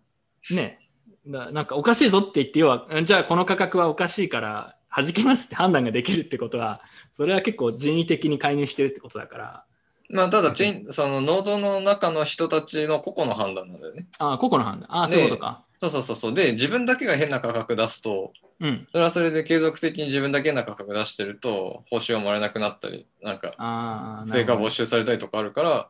こうある意味美人投票的な側面もそうだね。美人投票だねそこは確かに、うん、そうだね。でもまあコインベースいっこにオラクルで頼るよりは、まあなんかまだローバストな気がするね、うん、確かに。まあ実際ね、多分ね、こう、こういう動きがあった時にどうしようみたいな話はお互いに握ってたと思うよな。うん、なるほどね。うん、まあでも事前にある程度ルール決めてるんだよね。あと複数の、うん、複数のまあ取引所から価格参照するってだけで、こういう攻撃の体制はまあちょっと強まるんで、そうそうそう、まあ別に。なるほど。そうそうそう、でもちょっと面白いな。そんなことが裏に、ね。あ、これはね、結構面白かったよ、これは。うん。うん、なるほどね。なんかこれ、いくらやられたの？なんか結構、結構な金額やられたってコメントで書いてあるけど。うん。結構な金額。じゅうおく。コンパウンドひゃくおく。え？コンパウンドひゃくおく？あ、これ聞いたことない。何これ？これも同じやつ、結局。コンパウンドでなんかひゃくおく相当が飛んだって話は自分聞いたんだよ。うん、ああよく分かってなくて。コンパウンドもそうだね。うん、これも同じ芸人のやつ。同じやつね。同じやつか。あ、うん、じゃあその時に一緒にコンパウンドのやつもやる。うん、あまあしかないよね、うん自己。自己責任の世界ですから、デファイは。まあ、うん。はい。こういうこともありますと。楽しい。まあ、これはちょっと面白いな。これは本当に楽しかった。結構考えさせられる、ここはあります。そうそうそうそうそうそう。えー、で、これはピック、何これピックあいや忘れた、忘れたんだけど、なんかにじゅうおくぐらい、ね、うん、にじゅうおくえんぐらいやられた。で、なんかいつものやつだったなって記憶があったから、いつものやつって書いて終わらせたんだけど、なだからこれもなんか価格オラクル系のサムシングじゃない？そうね、確かこれ一番最初になんか、うん、ずっと前にデファイのなんか一番ハックされる初期の話で、まあ、価格掃除、うん、要はオラクル、あの時はユニスワップの価格を参照しててそこをやられたみたいな話をしてたけど、うん、まあ原理は基本一緒だね。価格を操作してそれに依存してる、まあ、ものポジションを強制的に生産してなんかそこで儲けるみたいな、うん、基本的にね、うん、チェーンリンクのオラクルを参照してれば、まあ、この手の死に方は絶対にしないっていうね、うん、さっきの話も合わせて。なるほど。でただなんか謎の草だとそもそもチェーンリンクは価格出してないので、まあ、ユニスワップの価格とかなって、ね、だからユニスワップの価格でもその最新の価格じゃなくて時間過重平均みたいなボリューム過重平均みたいな ティーワップ ってやつを呼んでくれば、まあ基本的には大丈夫っちゃ大丈夫なんだよね。だから意識が薄いやつが基本的に死ぬんだけど、うん、まあだからいつものやつだなって思って、それでもうあと中身は全部忘れた。うん、それ以上調べるの調べる必要ないと思うよ。うるさくなってやめた。この界隈なんてにじゅうおく、あ、にじゅうおくとな、あ、そう。そう。うん、ひゃくおく、あ、そう。おしまいです。あ、そう。うん、まあ、それくらいリスクを取ってね、このなんとかファイナンスとかみんな使って、使ってる人はそれはリスク取ってやってるはずですからってことですね。そう。うん。うん、あの、恨みっこなしの世界ですよ。はい。うん、ちなみに、あのー、今何か言おうと思って、あ、そうそうそう。チェーンリンクの話結構したけど、チェーンリンク何なのって知らない人がいたら、過去に我々解説動画作ってるから、うん、それを見てください。宣伝しておく。うん、はい。使えるオラクル。使えるオラクル。まあそうですね。うん。はい。アーミーがすごい。えー、アーミー。アーミー、そうそう。チェーンリンクゴッド、まだ、あの、まだアクティブっぽいですね。たまに自分もツイッター見て、チェーンリンクゴッド。そうそうそうそう。出たと思って。え、次、何これ？これ全然知らない、俺。ああ、これはどんなサービスか俺は知らないんだけど。ね、ごおくぐらい流出したんだ、へーって思ってたんだけど、面白かったな、これ。この、うん、トランザクションで、うん、この取られた人と取った人がやり取りをしてる。せんまんえん失いました。私は看護師です。これが自分の、まあ、貯蓄のすべてです。返してくれって。そう。これか、こういうことね。そうそうそうそうそう。そしたら帰ってきたのが、受ける受け受けないや、これで受けちゃう我々はもう観客がおかしいんだろうね、うん、これ帰ってきたのなんて言ってんの、うんうんうん、でお前お前から取るっていうつもりで取ったわけじゃねえと、うん、で、えー、多くの人が、えー、まあ知識や、まあ、警戒心なくまあ使ってますとでそういうやつは遅かれ早かれ失ってたと、うん、まあこの傷を糧にね、こういうのは、まあ、ためになりますと。あなたの、あなたの仕事は尊敬してます。いい日を。これは強いな。これはいいね。うんうん、これいいねっていうのが言い方してるか分からないけど、逆に自分が取られた立場だったらちょっと悲しいけど、うん、でも遅かれ早かれなくしてましたっていうのはね。これはそうまさにその通りなんだよね。まあ要は、うんあのなんかちょっと短期のよく分かってないものに金を突っ込んでね、お金を期待してるような人に、まあ、レッスンを与えてあげましたと君はいずれにせよこのお金を失ったから、別に俺が君から取ってることはそんな関係重要なことではないと。そうそうそうそう誰が取るのは関係ではない、君はいずれ失ってたというね。そうそうそうそう、偶然取ったのは俺だっただけだ。ハバナイスデート。いやー、なんかちょっとえぐい、えぐいというか、なんか漫画っぽい展開ですね。そうなんかリアルだね。これいい文章書くなと思って。確かに、うん、頭この人相当頭いいだろうね。いや基本的にこういうのお金取れる人は頭いいからね。そうね。そうね。まあだから皆さん別にデファイにねお金突っ込むのはね止めないけど、この人だから約せんまん入れたわけですよね。うん、このバリューデファイというのが何なのかよく分かんないですけど、うん、いやそんな入れるものじゃないですよ。だから本当にそれこそ取られてもいい金額を入れろって昔からよく言いますけど、本当にこれそうですよね。そう。いやでもこれちょっとしびれたわ。うん、本当いい文章だなと思って。すごいわ、面白い。うん、なるほど、はい。これの結構きたわ。そう。ぐぐっとくるものがあった。グッときた。グッときた。そう、うん。ちょっとあのこのね回答文もちょっと知性を感じさせつつ、あのリスペクトしてますと言いつつ、最後ちょっとハバグッドデイで落としてくる。そうそうそう、このねこの文章量でね、この起承転結とかね見えるね、なんかそう、うん、なるほど、はい、えー、じゃあ次いきましょう。これは結構面白かったな、はい、えー、ちょっとまあ今月のね高はガンガンいきます、うん、えー、ビットコネクトのプロモーターがオーストラリアで来たということで、この人ではないです。この人ではない、この人ではない。もうカルロス捕まったら俺ショックだよ。どこにいんだろうね。分かんない。カルロスは無敵ですから、もう。うん、カルロス被害者だからね、多分一応。はい。えー、まあそう、これだけだよね、必要な情報は。そう。他に何もない。ない。カルロスを出したかっただけという。出したかっただけ。次、え、これ俺ちょっと好きなんだよね。そう、これ、これ超好きなの。ビル・ゲイツが エムエルエム 推薦してる説って、これ。これもちろん当然嘘なんですけど、うん、あのビル・ゲイツの何そのクォートっぽい雰囲気を出して、また最初からやり直すチャンスがもらえるのはネットワークビジネスを選んでるよって世界で最もすんでウォレン・バフェルのなんかね そのそれっぽい感じで出してきて俺なんか普通にちょっと受けた。でもこれに引っかかる人が多分結構それでもいるんだろうね、きっと、ね、うんうん、はい、えーまあ、こういう話がありましたと。ちょっと受けたっていう。ペペの映画が出ます。うん、出るらしい。らしい。これちょっと見たい。俺普通にちょっと見たいけどね。うん、しかもこれ日本語で書いてるってことは日本の映画館で見れるの？どっかの単館でやるんじゃん、どうせ渋谷あたりの。うん、そうね、これ相当マニアックだもんね。なんかそのメジャーなものではない気がするけど。これ見たいな。ちょっとじゃあ、おちょっと見に行こう、カラゴールド、日本に。これやるか分かんないけど、日本にいる期間中だったら行こう。行けるんだったらこれ行こう。うん、はい。我々見に行ってきます、これ。ペペ本体を連れて。うん、はい。皆さん見に行け。生ハゲにコスプレさせるか。それいいな。ちょっといじめ的なものを感じるけど。相当気合入ってる客来たって噂になる。うん、はい。あ、これですね。今日の今回の動画のサムネにもネタとしてなってるんですけど、これ、俺これ超好きなんだよ。今日の動画のサムネにもしてるんだけど、あの、もともとの画像は、このカップ持って端っこにいるやつが、こいつらは俺がクリプトツイッターで結構人気だということを知らないって書いてある。これ俺気持ち超わかると思って。この端の方に追い込まれて押し込まれて、みんながこう踊って楽しんでる間に、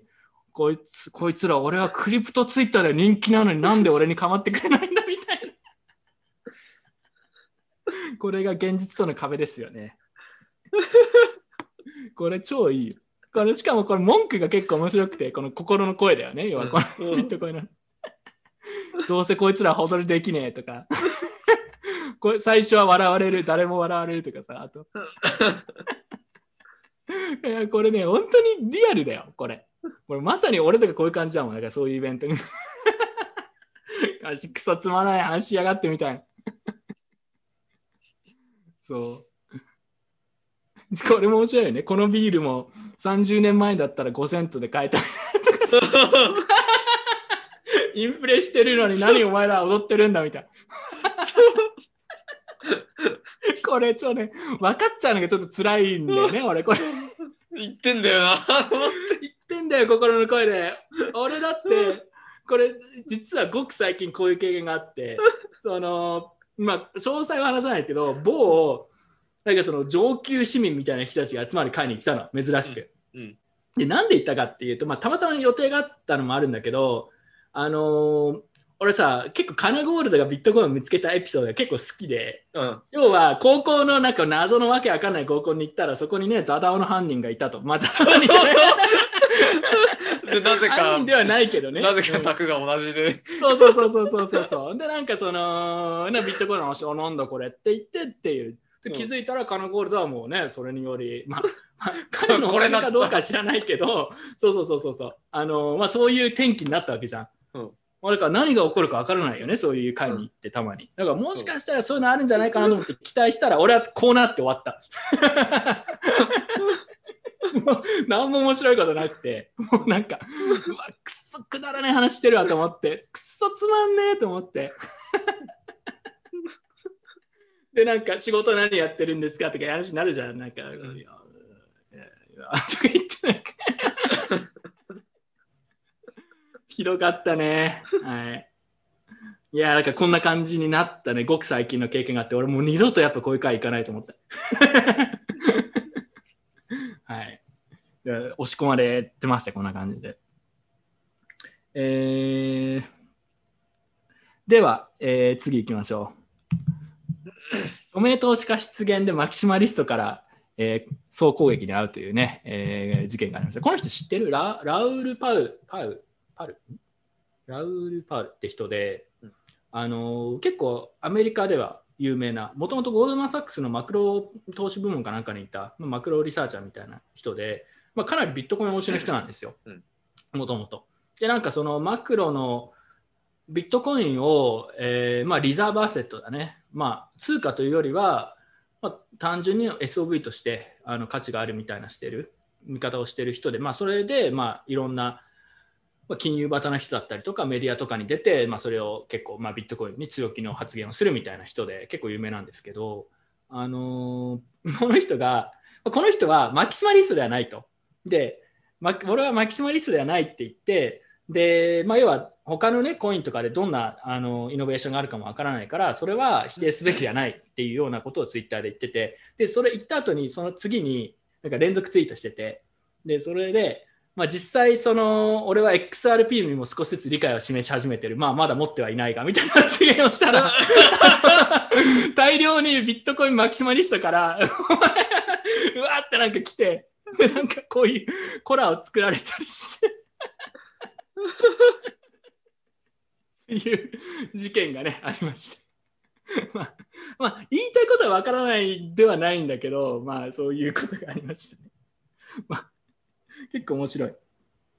はい。だから、えー、まあ、ただ、まあ、マキシマ、海外のね、ビットコインマキシマリストみたいな、ちょっとツイッターとかちょっと怖いですね。別に全部意見がね、一致する必要はないと思うんですけど、変なこと言うと、こういうコラにされたりしますからね。これ結構好きなんだよ。あ、そうそうそうそう。言ってる。すぐにこいつはビットコネクトを売り始めるとか言うんです。うん、はいあこれあこれ俺動画出すの忘れたわ動画ちょっと出したいな知ってるこれ知ってる知ってる知ってる聞いたこの元元なんか音声みたいな音声は聞いてないえちょっとじゃあ聞いてないって俺長さちょっと今探すねちょっと待ってこれねまあちょっとじゃあ探しながら説明しますけどまあ要はさあのーどっかの日本の上場企業東証一部だよこれの社長がちょっと超ブラック発言みたいなその部下をどんどん攻めていくみたいなやつでちょっとねこれはぜひ聞かせたいねこれちょっと面白かったこういうネタ超好きなんだよでも本当はね本当はあれうーんこれかみや本当はね、生ハゲがいたら彼に見せたかったんだよね、俺は。社会はこういうところですみたいな。よし。あ、これか。あ、じゃあ、文春がね、スクープしたやつがあるんで、ちょっと流そうと思います。えー、これ。はい。じゃあ見せます。ちょっと待ってください。これね、やっぱ社会って結構やっぱ怖いところなんだなってこういうの見ると思うんだよね、俺。本当に。なんかちょっと違う世界に生きちゃってるんだよね、我々逆に。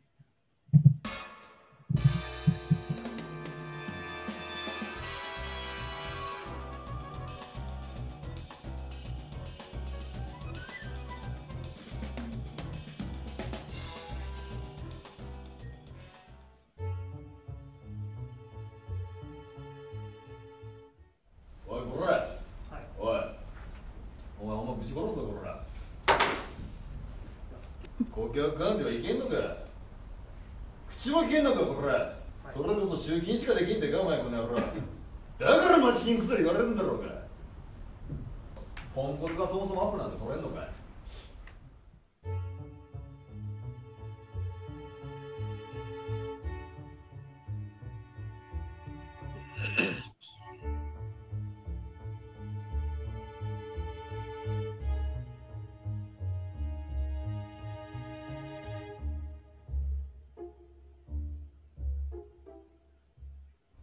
おい、やからはやからで何も使っておるか。本当に俺は頭おかしいんだよ。だからだから危ねえんだよ。俺はほんまにお前のせいかじゃん。お前みたいなクソは地獄の年や。死ぬまで償えボケ。ああ、死ぬなら勝手に死ねえ。自業自得じゃ。ああ、ただ命は粗末にすな。ただ死ぬほど苦しめ。これはどれほど苦しいか味わしてやろうな。分かっとらんのじゃこれ。うなずきやとこの野郎。お前ごときが背負えるわけねえだろうが。なんなら電車に飛び込まんかい。普通大体そうなるんじゃ。でもお前は電車に飛び込めやろうな。それすら自信ないからな。地獄やぞ。はい。というわけでね、まあ、こんな感じ。こんな感じですよ。これが社会ですよ、皆さん。でも俺、今これ見ながら、ちょっとさっきのデファイの事故を思い出してた。デファイのメッセージ。お前、自分で責任取れないやろ。地獄やぞ。やからとは付き合ってるから。いやー、なんかこういうの、だってこれ上場企業だからね、すごいよね。まあでもなんか芝居がかってたね。これね。でもなんか、すごい声がさ、冷静なんかちょっとね怒ったりみたいなわけちょっと怖いなんかかっこいいと思っちゃったよね俺ちょっと実はなんかこう V シネマの俳優みたいなそうそうそうなんか、うん、あのー、なんか昔さなんだっけ富士富士通違う富士富士なんかこういうのあったじゃんまあ、うん、たまに出てくるじゃんこういうの、うん、なんか社長がブチギレみたいなで詰め寄ってくみたいなすいませんすいませんみたいななんかそういうんじゃなくてかなりもっとなんか冷静に切れてて地獄やぞとか。なんか絶対家でれん家で絶対練習してきただろみたいないやわかんないよこれ素でこんな感じなのかもだからちょっとかっこいいなと思って、ね、怒り方がはいまあなんか皆さん社会はねこういうとこなのでねあのいやでもこれこれさあとさ俺ちょっと話はそれるんだけどあのー、霞が関の官僚がめちゃくちゃもうブラックで忙しいみたいな話たまに出てくるじゃん、うんカナゴールのだから知り合いとか同級生とかもそういう人いるんじゃんなんか官僚みたいな。あ、いるいる。いるでしょやっぱクソ忙しいのうん。忙しいね。あの、そのなんか国会待機っていう概念がやばくて、うん、その国会が開いてる期間中は、その、なんか想定問答集みたいなのを用意したりとか、その、なんか議員さんが質問に答えられるように、こう、常に待機して準備しないといけないみたいな。こもりこもりこもりこもり。で、あの、あの文化が、あの、霞が関をブラックにさせてるんでね。だよね、うん。なんか、え、なんか、えぐいって聞くよね。その長時間労働みたいな。そうそうそうそう。だから、ね、あとあ、優秀な人とかエリート的な人でも、なんかそういう、こういうのある意味、ちょっと、まあちょっと違うけど、ブラック感覚であるんだよね。うん、なんか、よくわかんない。よくあるんだなと思っちゃうね、これ見ると。うん、もしじゃあ逆にこれ見てる人たち、会社うちはこんな感じですよって人だったらぜひ教えてください。あの今度ブロックヘッドポッドキャストの方に来てください。ブラック企業について語るみたいな、うん、ブラック企業からね皆さん逃げましょう。はい、えー、じゃあスライド戻ります。よいしょ。まあこういうのがねたまに出てくるね、こういうのね。霞が関もね、だから朝しちじ出勤なんかにじゅうろくじ退社、退社というかみたいな本があって、ま、えー、と思ってよくやれるね。はい、あ、これカナゴールド好きなやつや。あパークに振り回される国内取引所たちということでね。いや、そう、なんかね、謎の草エアドロップするのにもね、こうお役所巻き込んでああだこうだ議論してるんだぜ、滑稽だなと思いながら見てた。そんなそんな身も蓋もないオブラートに包まれるって言っていいんですか。いや、いや俺だってスパークって俺全然中身全く分かんない。まあ、名前聞いたくらいはエアドロップされるこういうコードがあると。そうそうそう、うん、で、エックスアールピー 保有してる人に配られるんでしょ、うん、で な, んかなんだけど、うん、あのユーザーにちゃんと配らない取引所にはエ ア, エアドロップしてあげないっていうね。うんないや、じゃあしなきゃいいじゃん。でそうすると、いやユーザーは、いや俺はエアドロップ期待してたのに取引所に対応しろっていうクレームを入れてる感じかな。ビットフライヤーとかビットバンクとか。いや、まあそもそもこの現段階で、うん、あのこれをユーザーに配れるか分かんないっていう話をスパークとしてたら、それじゃあ、えー、お前らに渡せねえよとか言われて、でそれはまずいってなってこじれてんだよね。こじれてる。だってお客さん逃げちゃうからね、配らなかったら。まあ、そうだね、今まで、うん、あのそうだよね、確かに。そう取引所のユーザー獲得という視点からすると、まあ案外笑えない話だね、うん、そうすると他の取引所とかに移られちゃうかもしれない。そうするとそう、うん、買ったらすぐバイナンスへ移しましょうとかなっちゃったら、わーってなってもう商売にならないからね。何じゃあ脅されてんの、日本の取引所がスパークに。脅されてんでしょ、うん、楽しいべ。さっきの上場企業な社長のごとけ。地獄やぞ、ユーザー取られるぞ、うん、スパーク配れんかったら地獄やぞ。ユーザーにクレーム入るぞ。あれ状況を想像するとちょっと面白いですね。何が上場審査じゃボケー。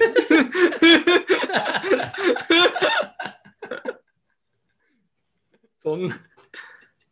いや、あれいいわ。俺ちょっとあの彼のことはちょっと練習して言えるようにするわ。今度他のビットコインと会った時にちょっと詰めてけ、ジョーさんとか。んな覚悟もないくせに地獄やぞ。ちょっとやってこう。はい、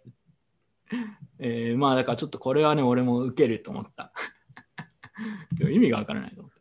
出た、これが今回のメイントピックの一つですね。これ超面白かったんだけど。まああの反省会にも来てくれたことがある、えー、慶応義塾大学の、えー、教授の酒井さんがアベマに出ましたと。あとはビットフライヤーの社長の、えー、方も一緒に出ていって、えー、まあアベマですよね。で、うん、面白かったのが、自分ふたつ面白いことがあってと思っていて、一つはコメントがやばかった。コメントがビットコイン終わってるだろうとか、すぐ下がる、なんかなめーってこうね、よくあるアンチ的な否定的なコメントがめちゃくちゃ多かったっていうのが一つと、あと個人的にツボだったのは、あの酒井さん以外の他に出てる共演者とか、まあ、芸能人的なタレントみたいなのが、まあなんか言ってくるわけじゃないですか。いやビットコインは僕は信じられないですみたいな、うん、なんかそれに対する顔がさ、なんか、うん、これはなんか本当矢神ライトみたいな気持ちなんじゃないのかと俺はちょっと勝手に思って受けてたんだよね。俺は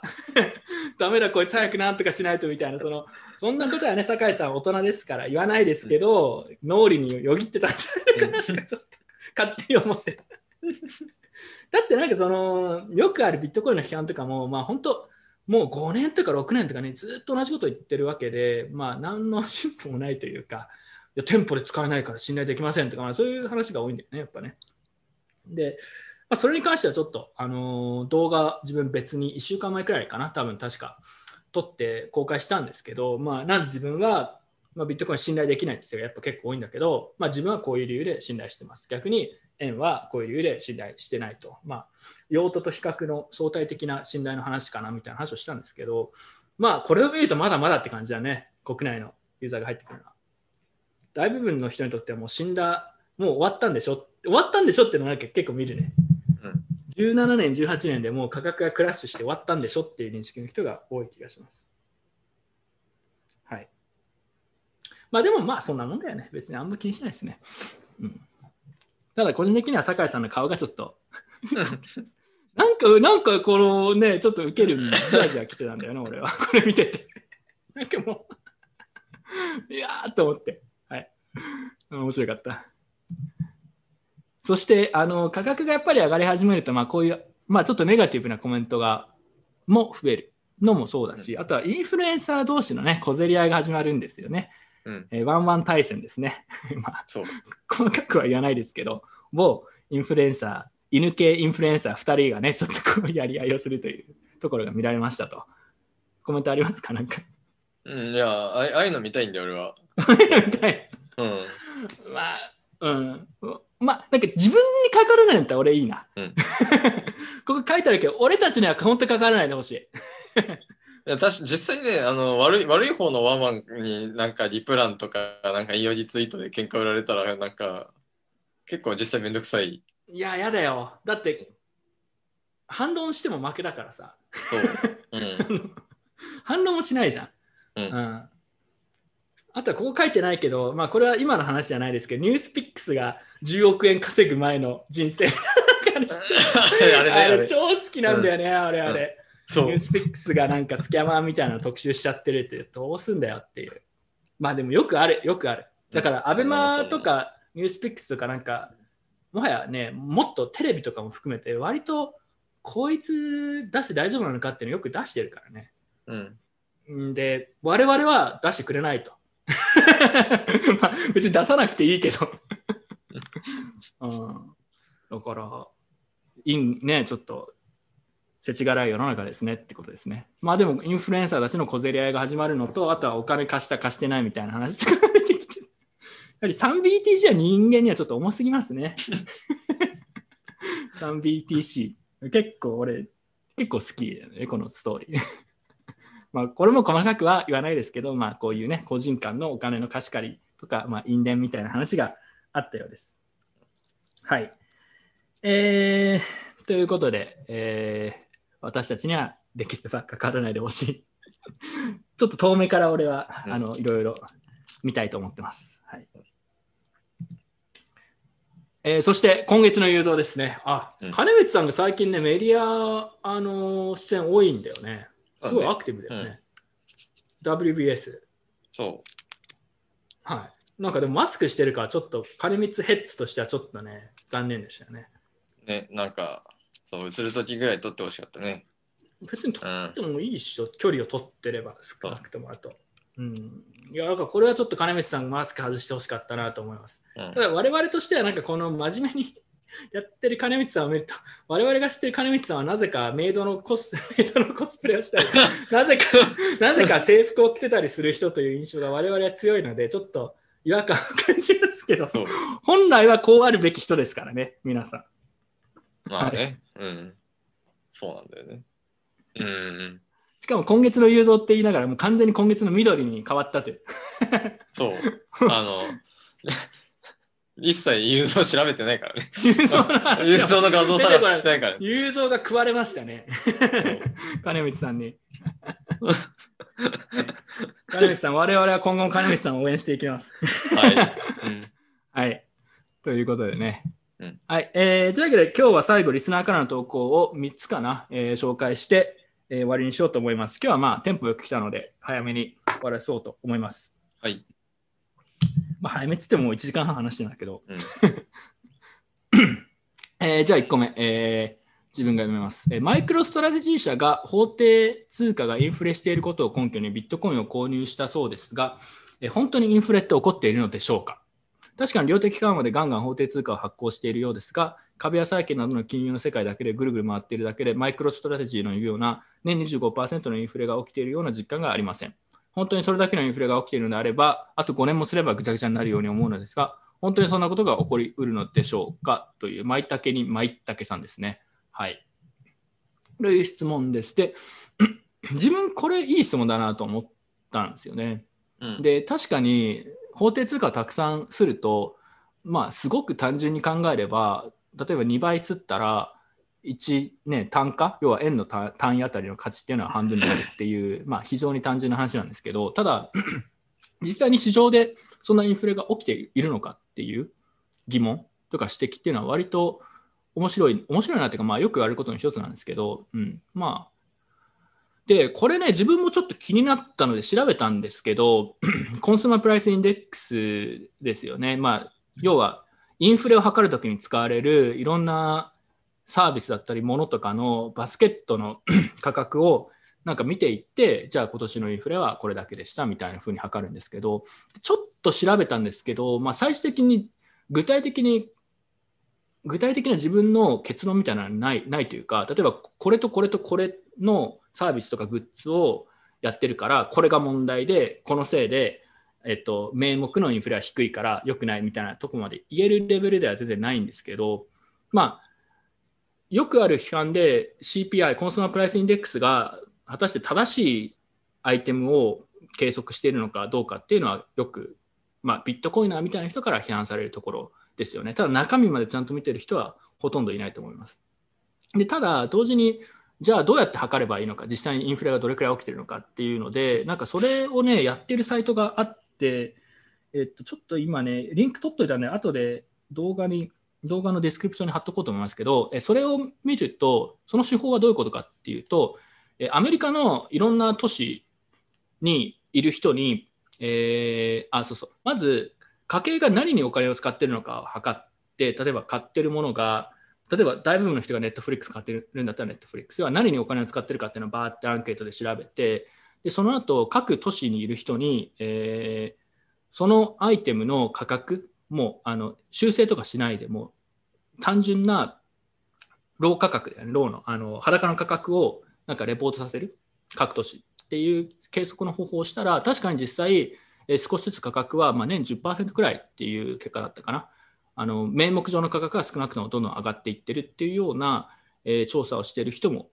います。ただちょっとそれがどれくらい信じられるかっていうのは結構微妙な話なんですけど、まあ、同時に シーピーアイ だけ見てればインフレしてるとかしてないとかっていう話ではないっていうのは同時に事実なんだろうなとは思いますね。なんか個人的にはでも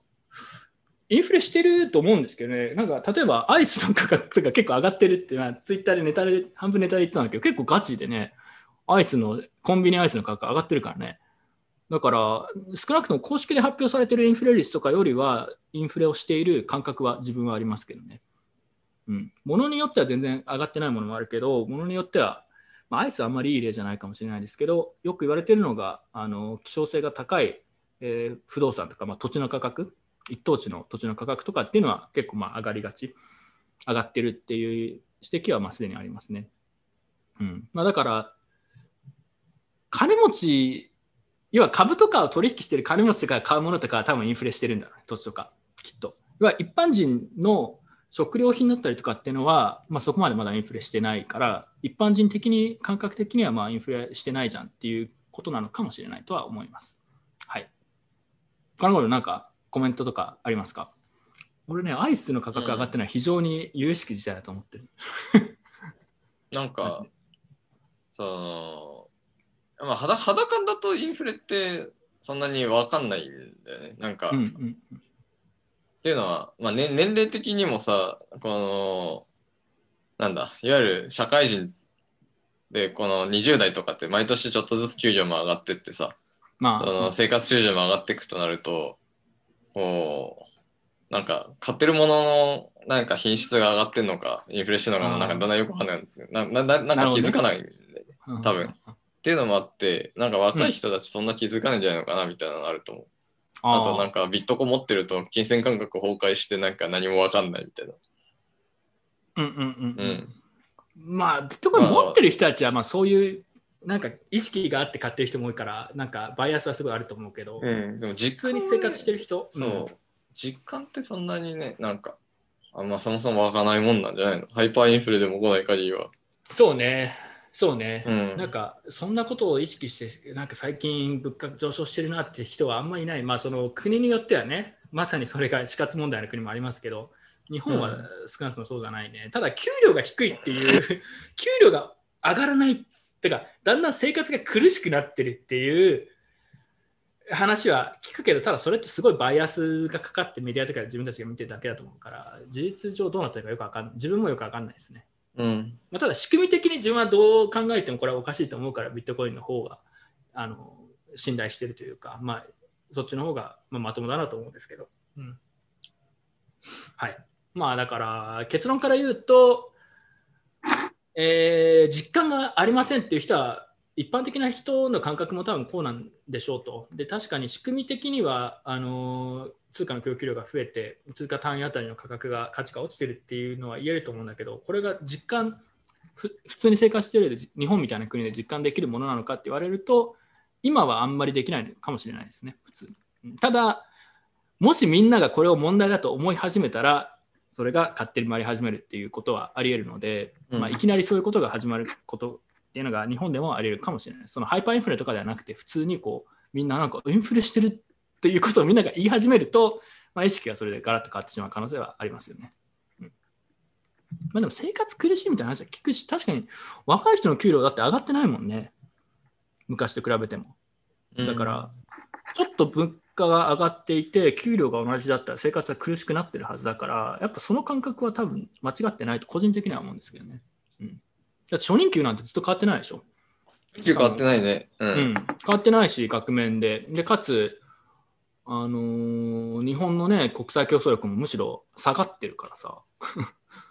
生活苦しくなるのは間違いないと思うんだけどね。はい。あ、あと面白かったのが量を減らすステルスインフレが横行してるっていうのがあって、これ面白い。なんかアイスの、ね、サイズが確かにちっちゃくなってるんですか施設おあれこれ気づいたんだよ、うん、スイカバーがどんどん細くなってきたもっと前肉厚じゃなかったけど思って、あ確かにちっちゃくなってんだよね。そうだから価格ってやっぱりあの気づかれちゃうから、なかなか例えばアイスひゃくえんだったらみんなひゃくえんで価格アンカリングしてるんだけど、うん、微妙にさあのー量が じゅっパーセント 下がっても気づかないからね。だからどっちかというとそれでごまかしてる段階なのかもしれない、うん、ちょっとよくわかんない。だってアイスのさ、例えばスイカバーの重量が じゅっパーセント 下がってたとしても価格は一緒で、うん、でそうするとさっき言った シーピーアイ みたいなものだとアイスの価格っていう時にあの重量で測ってるわけじゃない可能性あるから、そうすると重量下がってなきゃ価格は変わらないからあインフレないよねって言われちゃってるのかもしれないよ、まあ、わかんないけど。だからちょっとそれね厳密に測り方とかを調べると面白い事実がありそうなので誰か調べて教えてくださいこれちょっと調べないけど大変だと思ってこれ無理だと思って、うん、はい。あとキットカットがめっちゃ小さくなる。いやなんかちっちゃくなってるわかる。俺これ超わかる。なんかちっちゃくなってるなってる、なってる、うん、なんかね感覚的にあれなんかこれ前こんなちっちゃかったっけって思うこと日本で結構ある。お菓子とか俺お菓子結構買うからあグミとかもさあれこれ前もっとたくさん入った気がするんだけどなんかもう終わりみたいな。あ確かにグミスキャンされそうだね。グミさグミめちゃくちゃ俺グミ好きだからさグミどんどん減ってる感覚なんだよねなんかね。そうだからこれ皆さんあのビットコイナーでいろいろコンビニに行ってちょっと調査してきてください教えてください、うん、結構面白い話だよね。はいまあでも個人的には量減らしてくれるのはちょっとダイエットになるしまあいいかなとちょっと騙されてるんだけど。はい。じゃあ次行きましょう。えー、これでいいよね。そう、もう、これ名前ネタがもうバレちゃってるね。社会人さんねんめです。大学よねんの時に仮想通貨に出会い、紆余曲折あって、今の自分の資産は きゅうじゅうはちパーセント が ビーティーシー 現物です。ああ、まあ突っ込んでますね。今週に入る冬のボーナスも私の口座を経由するだけで、翌日には ビーエフ の口座の中です。朝起きて月収分くらい資産が増えていると、もともとない労働意欲がさらにそがれます。最近は ビーティーシー で価格が上がっても、ああ、もう安く買えないのかと思うばかりです。アドバイスください。チャールズ・ポッキンソンさんですね。はい。どうでしょう。アドバイスくださいって言ってるんで、アドバイスお願いします。ポッキンソンさんに。いや、まあ、あのー、なんかふ、増えると労働意欲がそがれるっていうフェーズは、俺もサラリーマンだった頃はあった。うんあ、本当に。で、で、やめた。何がお告げが出たじゃん。やめろってことか、これ。今日は普通に働いてる意味ね、みたいな。うん、そう。そうそうそう。で、やめた。終わり。でこの人もやめるべきかもしれないってこと？いや、まあ、やめてもなんかクリプトのことを、クリプト以外の全てから関心を失ってる状況になるんだよね。なんか他に趣味とかあれば、まあ、それずっとやり続けて、うん、のんびり生きていくのもまあいいかもしれないと。うん。で, でもこれ、うん、あ、ごめん、続けて。うん。で、なんか、あのー、まあ、よっぽどクリプト好きというか、まあ、反省会こんな毎月、ね、ちゃんと見てくれてる人だから、まあ、会社とりあえず辞めて、まあ、こっち側に、まあ、来れば、それはそれで生きていけるんじゃないでしょうか。やめ、やめちゃったらね、生きられる。やめちゃったら生きられる。うん。はいはいはい。そう。なるほどなるほど。まあ、もうじゃあワンチャンも勇気を出してやめても、もう仕事とか生活も全部こっちに来るという選択肢もあるんじゃないかってことね。ありありありありあり。うん。大丈夫。なるほどね。まあ、先輩で、先輩としてそれはあり、ありなんじゃないかと。あり、ありです。じゃあ、あえて自分がそれしない方がいい理由を言うとすると、うん、あの労働意欲がそがれるっていうのは分かるんだけど、でもそれこそれが原資で初めてビットコイン買えるわけだから、まあ、ビットコイン買うために働いてれば、あの金額は別としてね、別に金額が少ないと思うんだったら別に転職するなりなんなりすればいいけど、労働は別に重要、重要というかなんだろうな、あのフィアットを持っていることが重要なんだよね、あのビットコイン買うために。特に価格が下がって、あのにせんじゅうはちねんの、あのー、下落後とかもフィアットを持ってないと追加で買えないので、その点ではフィアットマイニングをすることは案外自分は重要だと思いますけどね。まあそうだね。うん。それはまさにそう ビーティーシー の枚数が増えなくなる。そうそうそうそう。持ってる持ってるだけでさ、結構持ってたとしても働かないと増やさない。まあ、トレードとか、まあトレードもあのちゃんとやってる人はあれ一つの労働みたいなものなんで、ちゃんとやってる人は。うん、だから、まあ、働きましょう。俺, 俺が言うことかどうか知らないけど、働け。も俺も働いてるから、ね、普通に。もう、はい。なんか、サーフィンにちょっといっかいかにかいつだけで批判されてますけど、もう何が悪いんだって話ですよ。はい。うん。まあ、で、でも会社辞めるのおすすめ。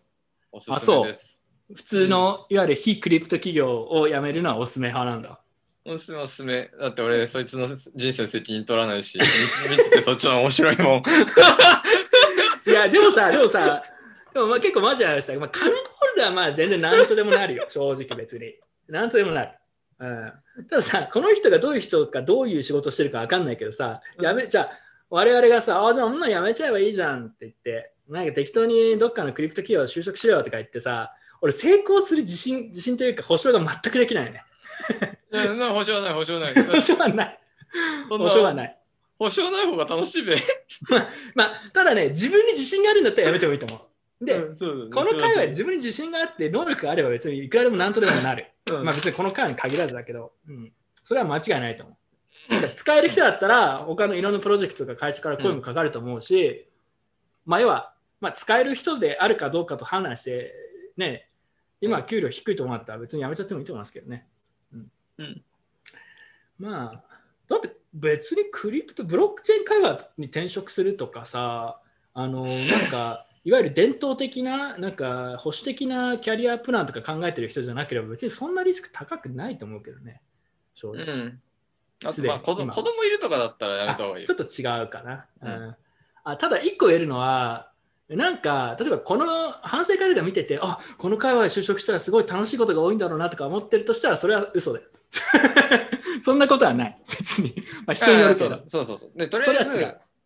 あえず初手は、なんか、まあ、取引所にとりあえず入社してみるみたいなとこになると思うんだけど、うんうん、で、あくまでも初手で、多分いちねんごには辞めることになるから。そっからです、そっから。見て、見てきた、見てきた。そっからどう独立していくかっていうのがポイントで。うわ、なんか本当に具体性あるわ。具体的なアドバイス。た, あただもう一個、あのカナゴールドが言ってて、これも重要だと思うんだけど、うん、あのー、これしか考えられないみたいなゾーンに入ってるんだったらもうやめた方がいいよね。うん、逆にこれしか考えられないみたいな話だったら、それを仕事にするのは結構楽しいし、あのー、いいと思いますよ。うん、自分とかはまあそんな感じだったんで、まあでも自分が何かやった時は仕事って海外がほとんどなかったんで、仕事もないんで、だただのニートなんですけどやることないからブログでも書くかみたいなさ仕事ないしみたいな、ただあの本当そんな感じで、もう仕事ないからそもそもその転職とかそういう話じゃないから、うん、だただあのまあなんとかなるわけよ、まあまあ、まあなんとかなる人はなんとかなる、うん、ただもう結局それしか考えられないんだったら、もう他のことどうせ手つかないからやっちゃってもいいと思うし、今ってその、うん、そういうレベルに入っちゃってるんだったらリスクそんな高くないですね、うん、と思います。別に取引所から働くのって、うん、まあある程度ちょっとベンチャー色のある金融機関で働くのとあんま変わんない気がするんで、まあどうなんだ、まあ個人的には働いたことないんで分かんないですけど、はい、あんまリスク高くないと思いますよ、うん、はい、次行こう。えー、次、えー、じゅうななねん末のバブルは日本人の個人投機が主体であったが、今買っているのはアメリカの機関投資家や企業の長期投資であると聞きました、えー、バブル相場の後にななわりの暴落というサイクルを今後も繰り返すと思いますか。ペイパル組、これペイパル組っていうのが結構強いね。ペイパル組ってささんかげつくらい前じゃんね、すごい、ね、なんかもう反省会にたどり着いたんだね。おめでとう。でもね、なんかこの前もコメントがあって、なんかいっしゅうかんまえに始めた初心者なんですが、これについて教えてくださいみたいなコメント来てて、おい、いっしゅうかんまえにたどり着くのと思って。ね、うん。そう、だから、はい。あの、じゃあ一応回答してあげましょう。カノゴールとペイパル組さんに。えー、そんな相場、相場なんかわからんべよ。まあでも、なんか、まあ上がって下がるよ、一、うん、回は、うん、上がって上がって下がる、上がって下がる、ななわりかどうか知らないけど、だって例えばさじゅうななねんとかじゅうはちねんとかもめちゃ上がったけど下がらないと思ってない人はまあ、うん、中にいたかもしれないけど、本当初心者みたいな、うん、自分たちがもうこれいつおかしいだろこれって感じだったから、いつ落ちんだろうってむしろくらいだったから。うん、まあどっかのタイミングでバーって上がって下がるのはまあ市場の常だと自分は思いますけどね。だから繰り返すんじゃないですかね。うん。うん、だって、はい、その株だってさ、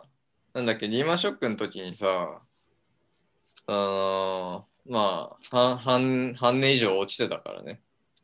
だから株だって、うん、ああああそうそうそうそう、いやつまり バ, バブル相場の後ななわり落ちるって、うん、まあななわりって全然なんかこんな大きな数字じゃなくて、うんまあ、普通の、まあ、株ってさそのいわゆるなんか機関投資家とか長期投資のマネーが多いわけじゃない、はいそうねうんまあ、あと黒田、黒田とかあのあたり、うんうん、でそれでもななわりとか近く落ちるんだから、まあ、ビットコなんか、まあ、よくてななわりで済むかってぐらいだと思うよ、うんうんうんうん、そうね実際ビッビットコインはじゅうななねん末くらいの頂点からえっと れいてんに がけぐらい はちじゅっパーセント 落ちたんだね、はちわり落ちたんだね、そうそうそうでその他のコインの多くは きゅうじゅうごパーセント くらい落ちてるからうんきゅうじゅうはちとかそうそうきゅうじゅうきゅうとかね結構えぐいきゅうじゅうきゅうの壁があるいやでもそれもさなんかその中身ないの分かってるからさ別に きゅうじゅうきゅうパーセント 落ちても何も驚きじゃないんだよね、うん逆に中身がなくても、まあ、あのひゃくばいとかになっちゃってたっていうのがおかしい話であって、うん、ただその今ビットコインとか買ってる層は長期投資家が確かに多いのであれば上がるのは上がると思うんだけど前ほどもしかしたらビットコインに関して落ちない可能性はちょっとあるなと思いつつも、まあ、企業も下がり始めたら一気にまたガッて一回ねそう、うん、売るかもしれないし分かんないですねそれはそう、まあ、だってねえその会社で持ってるリスクアセットの一部なわけで、うんうんうんまあ、株と同様に売られるときは売られる定めなわけですよ、ね、まあだから、うんまあ、ななはちわりも場合によってはもっとまた落ちる可能性あるのは、まあ、そうでしょうね、うんうんはい、じゅうななはまあどこがトップとねあの分かるかってことですけどまあ難しいですねさんぜんまんまでいってこういっせんまんまで落ちるっていうななわり減なのか、まあ、うんいっせんまんからさんびゃくまんか分かんない、うんうん、まあ落ちるのは落ちますよ間違いない、うん、はい繰り返しこれはだってあの相場全体の話ですからね別に仮想通貨とか、うん、そんなもんよそんなもん、うんうんえー、こんにちはビットコイナーの夜明けを感じている今日この頃ですどういうことだビットコイナーの夜明けにせんじゅうきゅうねんに大石さんがブログにビットコインの大局観を書いていました。今はもうブログが消えちゃいましたけど、そうなんだよね。大石さんブログ消しちゃったんで、もったいないの。コージーさんのビットコインに対する大局観をざっくりお聞かせください。ピーエス、コージーさんが最近陽キャの波に乗っているとのことですが、私の今年のクリスマスはプルーフオブテンガになりそうです。またこれ、ウィンクルボス穴兄弟っていうね。じわじわきますね、なんか。じわじわきますね。はい、あのウィンクルボス兄弟からあの、はい、投稿がありました。なんでさ、俺さ、反省会の動画、動画作る、アップするときにあのアップ、動画を作ってる人だったら分かるんだけど、このコンテンツはあの子供向けですかって選択しなくちゃいけないんで、俺、毎回秒速で違いますってこう繰り返す。これ見ないでくれと思って。子供向けじゃないって毎回言ってるから、あのこういうことですよね。はい、うん、えー、では、えー、一応回答すると、ビットコインに対する大局観、もうこれ話したんで、なんかいっこまえかにこまえかの動画で、なんかあの先に言っておくけどみたいな、多分こういうことが起きるよって、まあ、そう相場の話というか、まあ、全体的にこういう感じなのでみたいな、まあ、それを見てください。もうそれだけです。大局観もクソもないですね。ビットコインはもう、あのー、割と安定期にちょっと近づいてきているので、その点では、まあ、面白く、面白くないというか、やることはまだまだたくさんあるんですけど、セカンドレイヤーの話とか。なんかあんまり大きな不安要素は自分は今感じてなくて、短期では少なくともまあ安定してるなっていう見方をしてますね、うん、はい、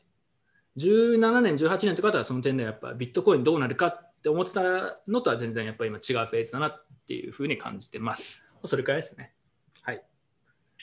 えー、じゃあ、あもうこれとおしまいだ。だけどまあ今日ちょうどにじかんくらいなので、まあいい感じですね。はい、え何かコメントがあれば追加で質問とかをしてくれれば最後、えー、回答するかもしれません。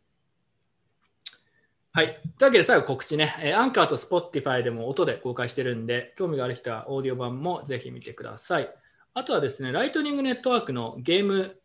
のイベント、バーチャルイベントみたいなのが、えー、ミントボックスっていうのがあるんですけど、えー、それの、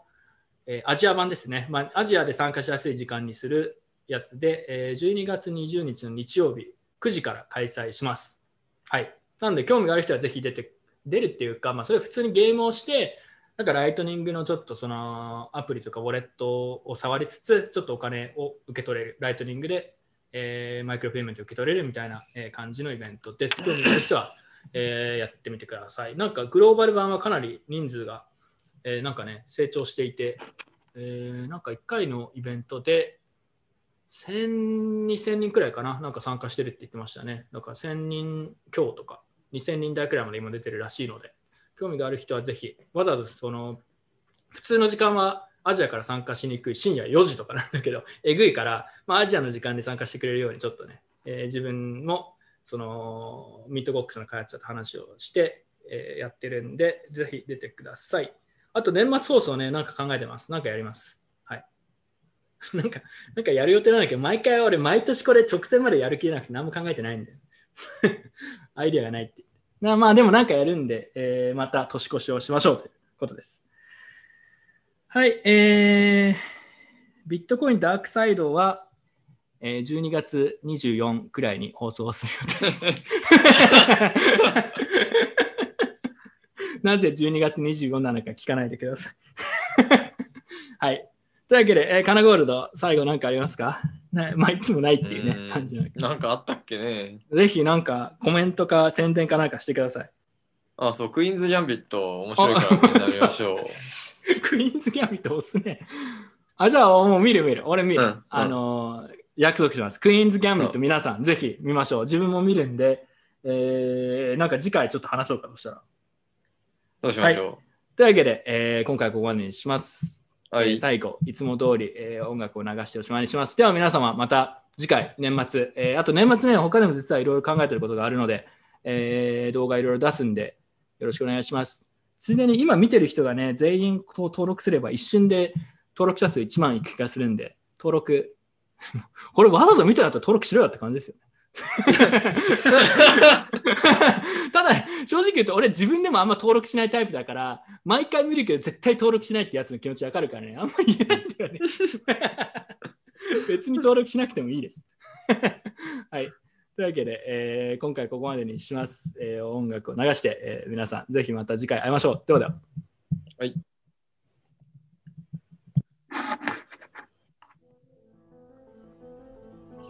As far as I can see, it's the only obvious choice. It's Bitcoin. Do I have a better option in the world? No. Make a list of something which has a chance to make the world a better place. I got one thing at the top of my list. Me too, brother.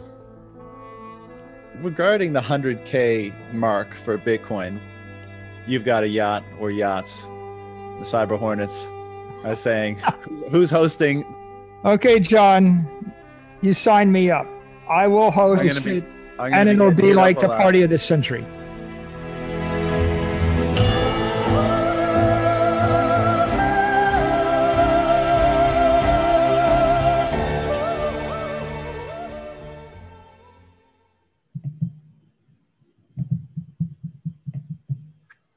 はい、というわけで、えー、皆さん、えー、年末良いお年を、まあ、まだ早いですけど、えー、いろいろやっていく予定なのでまた会いましょう。ではでは。